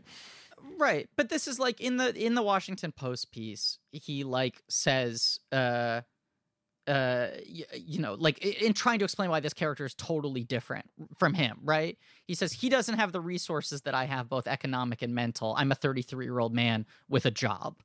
And it's like right but that's sort of this thing where like i was talking about earlier where like filmmakers make movies about who they think they could have been in a different life where it's like right this is a movie about you without those resources possibly. Like i think part of the empathy of the movie is he understands that it's like well maybe if i didn't have those economic and mental resources i would not have been able to become a filmmaker and i might not have figured out what i wanted to do with my life you know? But he worked overtime to try to position this as like no this movie's an act of imagination for me. It's like empathetic imagination. It's not any form of interiority uh soul searching yeah Um, I I just have to imagine. I mean, it, it's interesting. It, to be fair, he did write this movie years earlier. Like that's that's the sort of Yeah. you know because obviously the movie's coming Mhm. out in the middle of his life essentially, but like he did, I suppose, write it more in the sort of like post Boys in the Hood phase of his career, and he wanted it, you know, for Tupac and all that. But like, you know, it, it feels it feels more personal than some of his work, especially some of his upcoming work. You know what I mean? Like, it kind of feels like his last personal movie. this the yeah it's his yeah. last Mhm. like intimate drama. Uh, it it's this sort of it's it, it's this weird grace note on a career that continues that that which is just that that, that rarely happens. Uh, yeah, and I, you know, I agree with Ayo that I think there would have been a second act for him, whether it had continued in television or back to movies or whatever it was. It did feel like he was uh, evolving into another stage of his career after being lost in the wilderness for a little bit. Uh, but right, because he tragically dies young, this ends up being like kind of the last movie of its kind in his career and the next three films are odd in their own ways. Do we have anything else we want to say about Baby Boy? The thing that I just don't particularly vibe with in this movie is the ending where he where Omar Gooding shoots Snoop Dogg, just because it feels like it's kind of happening to have something happen at the end. I just don't really. And also, it I it's hard for me not to like imagine like, okay, so what happens? Nobody gets arrested. There's yeah. nobody that comes after these guys. Right, Yeah. and they're also like Omar Gooding like had said at one point earlier he wants to get baptized, and the movie's like, yeah, he, you know what, he kind of converted to Christianity, he got over it. this character that's sort of like you know, in the background of a lot of scenes, but is you know we don't really delve into too much. Like they don't. But that's like yeah, it's another issue, which is you're watching this movie, you most likely have already seen Boys in the Hood, right? Mm-hmm. In that movie, Omar Gooding's brother is on the fence about taking part in some like uh uh revenge, right? Uh uh and like sits it out. Ice Cube makes the move, and the movie famously ends with Ice Cube disappearing and you being told that he was killed in like retaliation two weeks later, right? So it's like you're having all these visions of the guy dying, but when you actually get to the scene, I mean, I guess that's a scene to talk about, uh, where they they go uh, attack the um the the gang of dudes who jumped him, and sort of just try to embarrass them above all else. And like Omar Gooding is the instigator, like he's the doughboy in that situation, and Tyrese is the guy who's constantly waffling in and out and like how much he wants to be doing this. It does feel odd that that final shooting against Snoop Dogg is just sort of like, and then that just happened when the same decision is made in Boys in the Hood and it like destroys everyone's life. You know, it's Mhm. like a, a thing of such consequence that then in this, it's like, and then we see Omar Gooding get baptized in the end credits, as you said. It's just sort of like this odd. I don't know. It it makes it feel like Snoop Dogg is some like uh boss level of a video game. You know, where it's just like, well, and, and then of course you have to defeat him.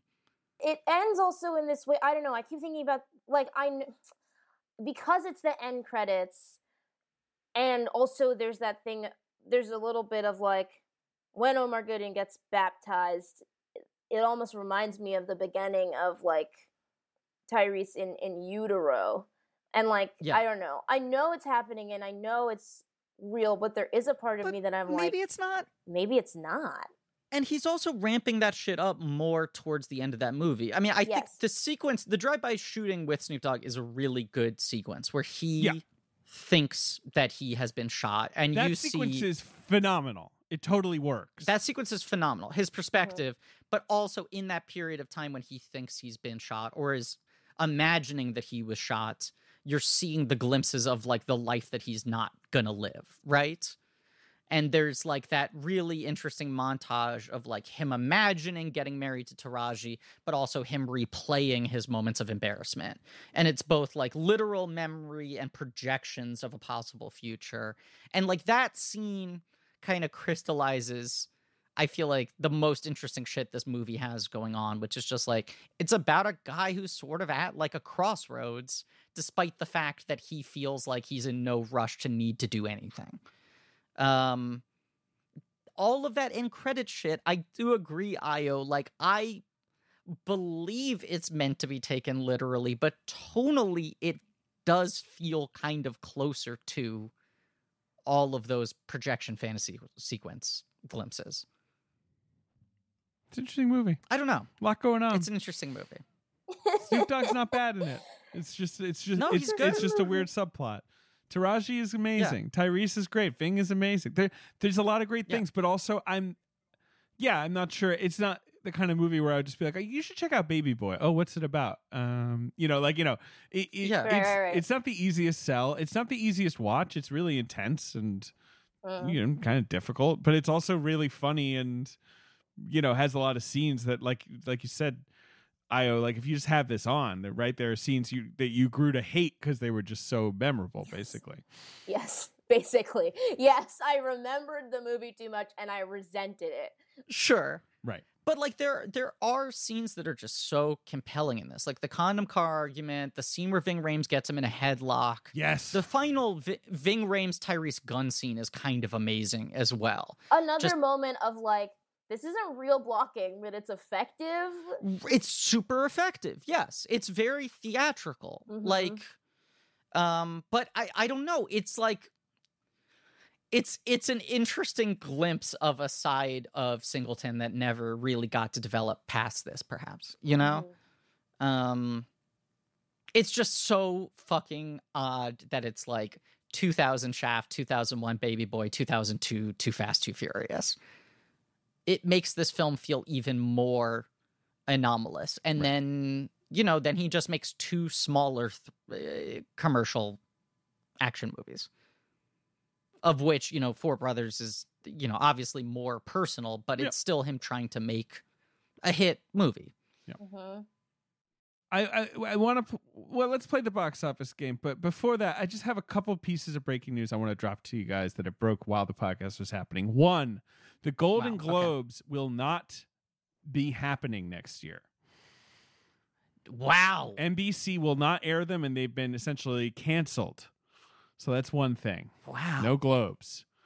Uh, Globe. Um, good riddance. Yeah. Is this like is this like Emily in Paris like protest? Exactly. Yeah, exactly. Emily in Paris is returning her globes in Fury. Did she win them?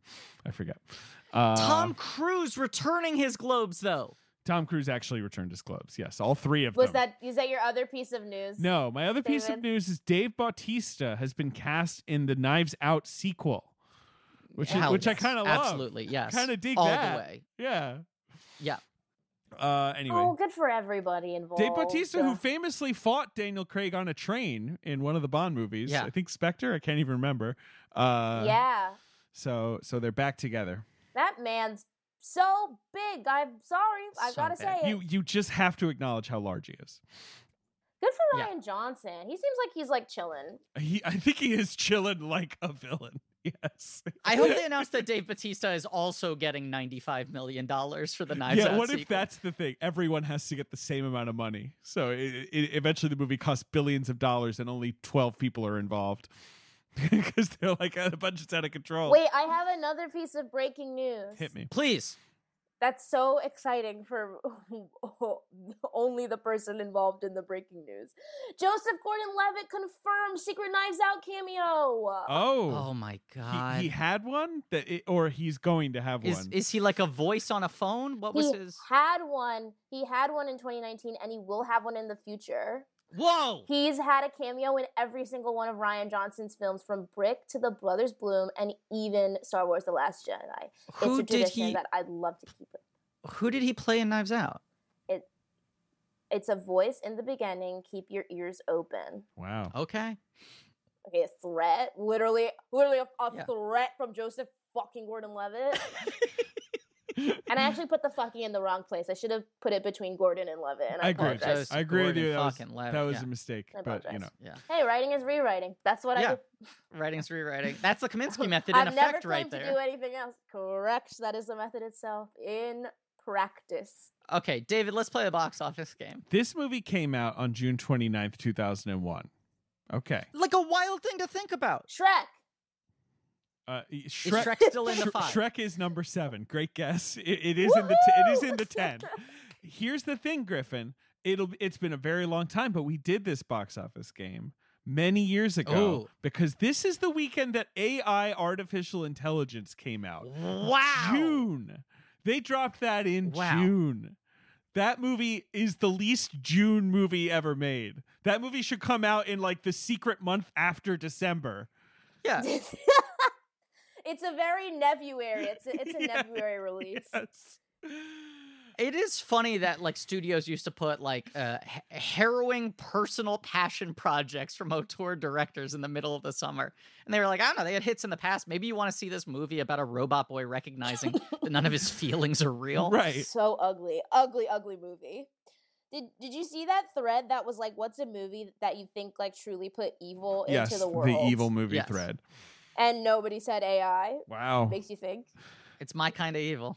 Here, but here's the thing, In, and I want to shout Yeah. out that at number nine is Crazy Beautiful, which is a great movie. Uh, that was sort of like an instant VHS classic.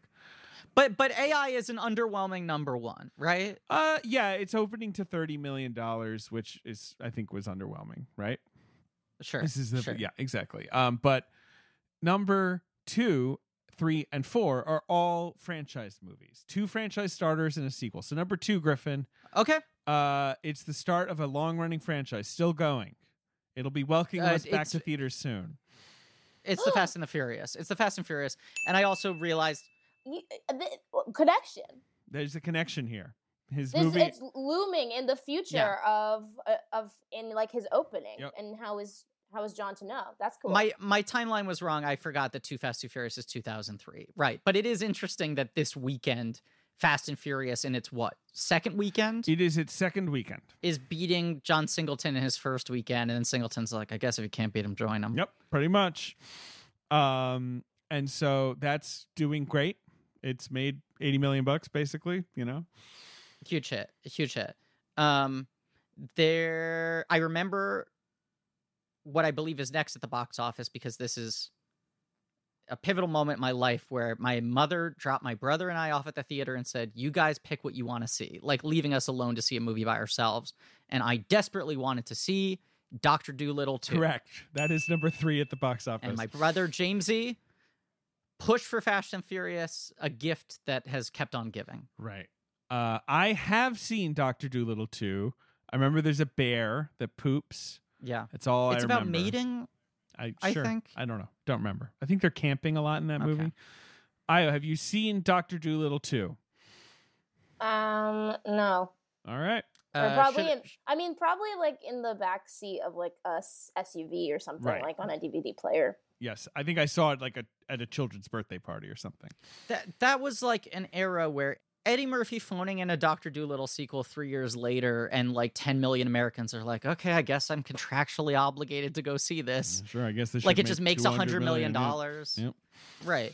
Um, it should have been called Doctor Dolittle more. Anyway, uh, number four at the box office. Doctor Dumore. Yes, Uh, Ayo, Ayo, yet less. Yes, yes, yes, Ayo. As I said previously, uh, number four. is a it's a video game film. It's a film about uh, based on a video game. Hmm.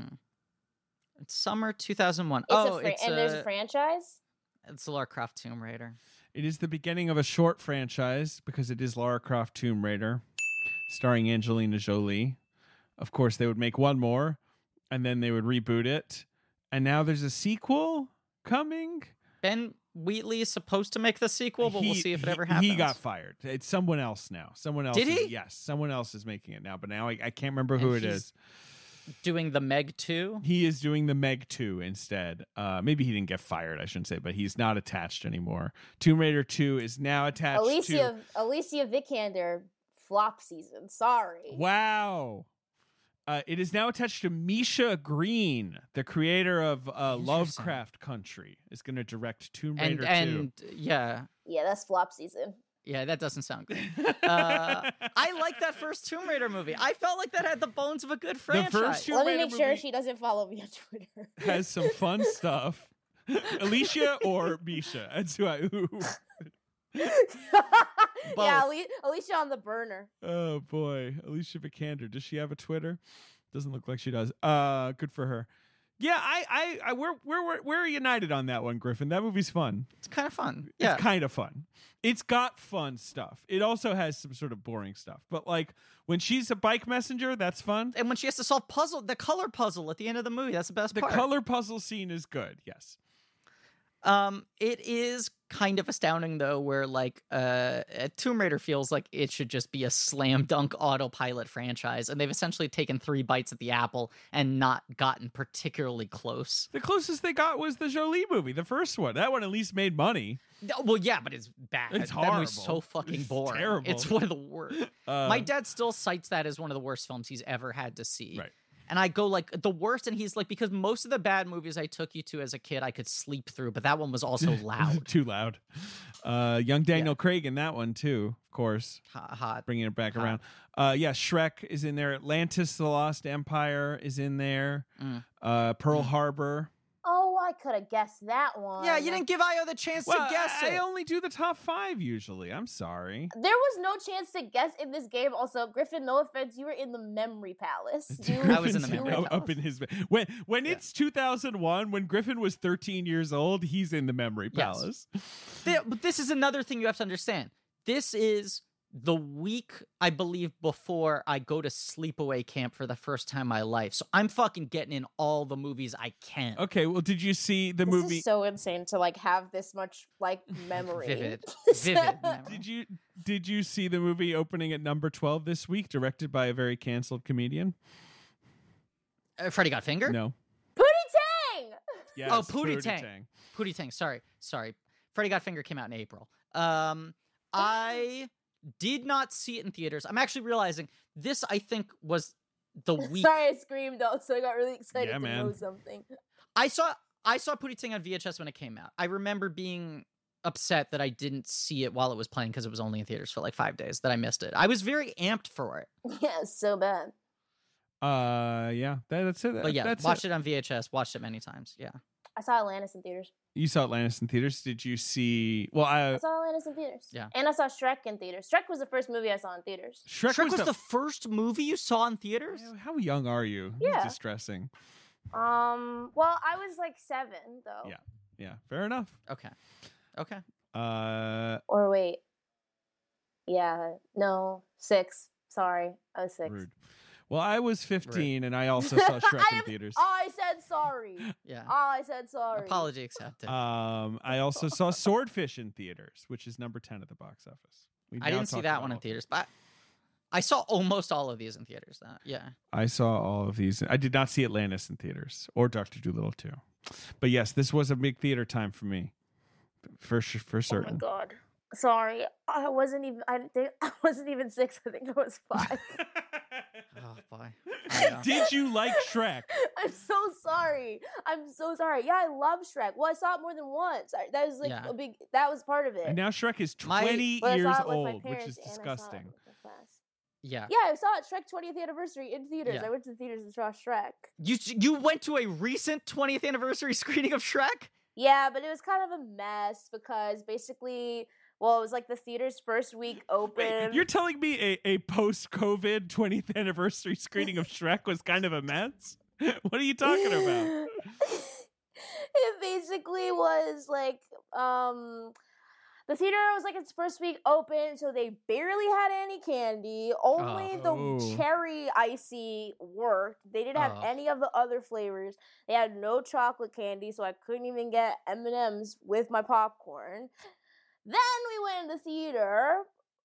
Barely finished the first act. What happens? The screen goes black. Then What? it starts. Well, that's because the first act of. Shrek is so good that it probably just burned the reel. I mean, that's probably what happened. well, the reel burned up and fizzled in in in the in the viewfinder, and then what started playing? QVC.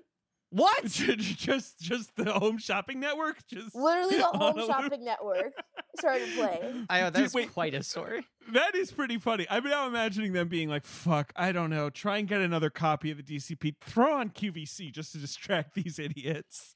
It was really crazy. We got a refund. That that aside, how did Shrek play for you today? Um, it's like funny because I remembered 90% of the script and I remembered also like quoting things with my friends like as jokes that Yeah. weren't jokes. Like they Sure. were just lines from Shrek. Mm-hmm. Sure. Mm-hmm. Um also it looked horrible. It's- that's It the looks thing. bad. It is it is a terrible looking movie. I cannot imagine what it would look like watching that on a theater now. looked so bad. Yeah. Like in every respect it looked awful but it was like fun to see shrek in theaters and also um in the theater like there so it was just me and my friend and then like a mother and her young daughter and i think like maybe the dad or something hmm um and it was really funny like the kid was like barely laughing Yeah, it just feels like we dunked on Shrek. We were dismissive about Yes, Shrek in some episode a year or two ago. Oh and a lot of our listeners, like closer to your age than ours, got very yeah defensive 'cause you about guys it. are, like and my thing, right Yeah, we're Yeah. old as fuck. 87. but like my sister was three when Shrek came out. I saw Shrek three times opening weekend. I was all about Shrek. My sister watched it all the fucking time. She had all the Shrek toys. Like Shrek Yeah. was like a very prevalent thing. I was a fan at the time. But I just in my mind's eye shrek was has a star on the hollywood walk of fame well, look, he is a star. I'm not going to argue against that for a second. He's a star. You can't fake And also, that. he he he paid for that. You know, he He he, he for put that. it. Yeah, yeah, he put in the He money. put it up there. Yeah. oh, yeah. what's next? Tom Cruise is gonna return his damn star. Grow up. Uh, what do you think this business is? Oh my god. They should. Shre- what if Shrek announced that he was returning his Best Animated Feature Golden Globe? He should. Yeah. Um. Uh. I, I'm seeing a news story here. Uh, uh. Hollywood Foreign Press Association promises top to bottom reform. Hires Lord Farquaad to run. Oh, he's no oh good. no. That guy. Oh no. Um my my thing Ayo, and I feel like your story supports this is I just think watching Shrek today it is an ultimate time capsule movie that Yeah. I think your relationship to watching it is going to be completely tied to your memories of it at the time. And as you said, I cannot imagine that movie making sense to a child today. It it was so reactionary. Like everything about that movie was standing in opposition against what Disney was at the time, which it isn't Yes. anymore. Yes. Weird. Yes. Very weird. But anyways, I mean, I don't know. It's like that movie to me is just kind of like an onion. Oh, Okay. I I was I was I was debating making the same joke. No, you weren't. I was. I was. I was thinking about it. I was thinking about it, and I'm glad you made it instead. You delivered it better. It's got layers. All right. Uh, Let's wrap it thank up. Thank you so much for being on the show again. Ayo. You're the best. You're one of the funniest people in the world. You're the best, like- Ayo. David sounding exhausted. to- Well, I look, I look. Come on, I, I'm sleeping like four hours a night. Give me a break. As Yeah. you guys are the pep in my step. hey now. hey, listen, I, I'm I'm not having a baby, so that's what I did in order to get a good night's sleep. I just didn't have a baby. Yeah. Smart. Right, and this is my method is I didn't have a baby and I also don't sleep well. So I need to find some I need to pick a lane. The two of you have it figured out and I'm stuck in the middle. Uh I, well, d- we I- can stay up late doing Yeah, podcasts. but In the morning, I'm making waffles. Okay, sorry. sorry. Sorry, sorry, sorry, sorry, sorry, sorry, uh watch the Kominsky method on Netflix. Uh watch Big Mhm. Mouth. Sorry. Uh, Any- anything else? Iconography uh, dormant. Yeah, listen to old i- iconography it's it's episodes. it's currently dormant, but we're we're we're we're we're trying to chef up some stuff. Yeah, come on. Listen to old episodes. I don't know. Yeah, they're Very good. evergreen. Evergreen content. Uh, next week, we're finally doing it. We're kicking things into gear for the first time ever in the history of Blank Check. We are covering a Fast and Furious movie, Too Fast, Too Furious, with Jon Gabrus. That's right. Tune in for that. Wow. I'm really happy for you, Griffin. It's a it's a big day. It's going to be It's a, a big big fucking day. And also, we could not have timed this out better, and we didn't know because the movie's gotten fucking punted a bunch of times on the release schedule. But our episode is now coming out like four days before Fast Nine comes out. Are you seeing Fast Nine in theaters? Uh, Io, I am currently investigating the rates to rent out a private screen and how many people I could invent so I could uh, just see uh, Fast and Furious 9 uh, with me familia. Uh, see most of the people I have now not seen in 15 months. Oh my god. I'm wishing you nothing but but luck and joy. I look, I want to I'm trying to be realistic about this, but my expectations currently are that it needs to be the single greatest day of my life and if it isn't, I will be crushed. Yeah, that's that sounds I'm right to me. That sounds fair. Putting boy. everything on the idea of seeing this movie with my friends. Um Sure. But thank you all for listening. Please remember to rate, review, and subscribe. Thank you to Marie Bardi for our social media. Thank you to Leigh Montgomery and the Great American Novel for our theme song, Pat Reynolds and Joe Bowen for our artwork. JJ Birch and Nick Laureano. for our yes, research. thank you. Uh, and uh, AJ McKeon and Alex Barron for our uh, editing assistance. And you can go to blankies.red.com for some real nerdy shit and go to our TeePublic page for, uh, or our Shopify page, both for some real nerdy uh, merch. And as always,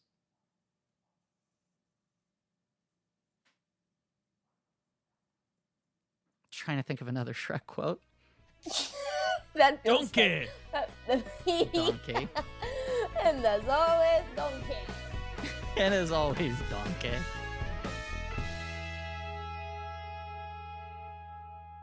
Not my buttons, not my gumdrop buttons. I don't too.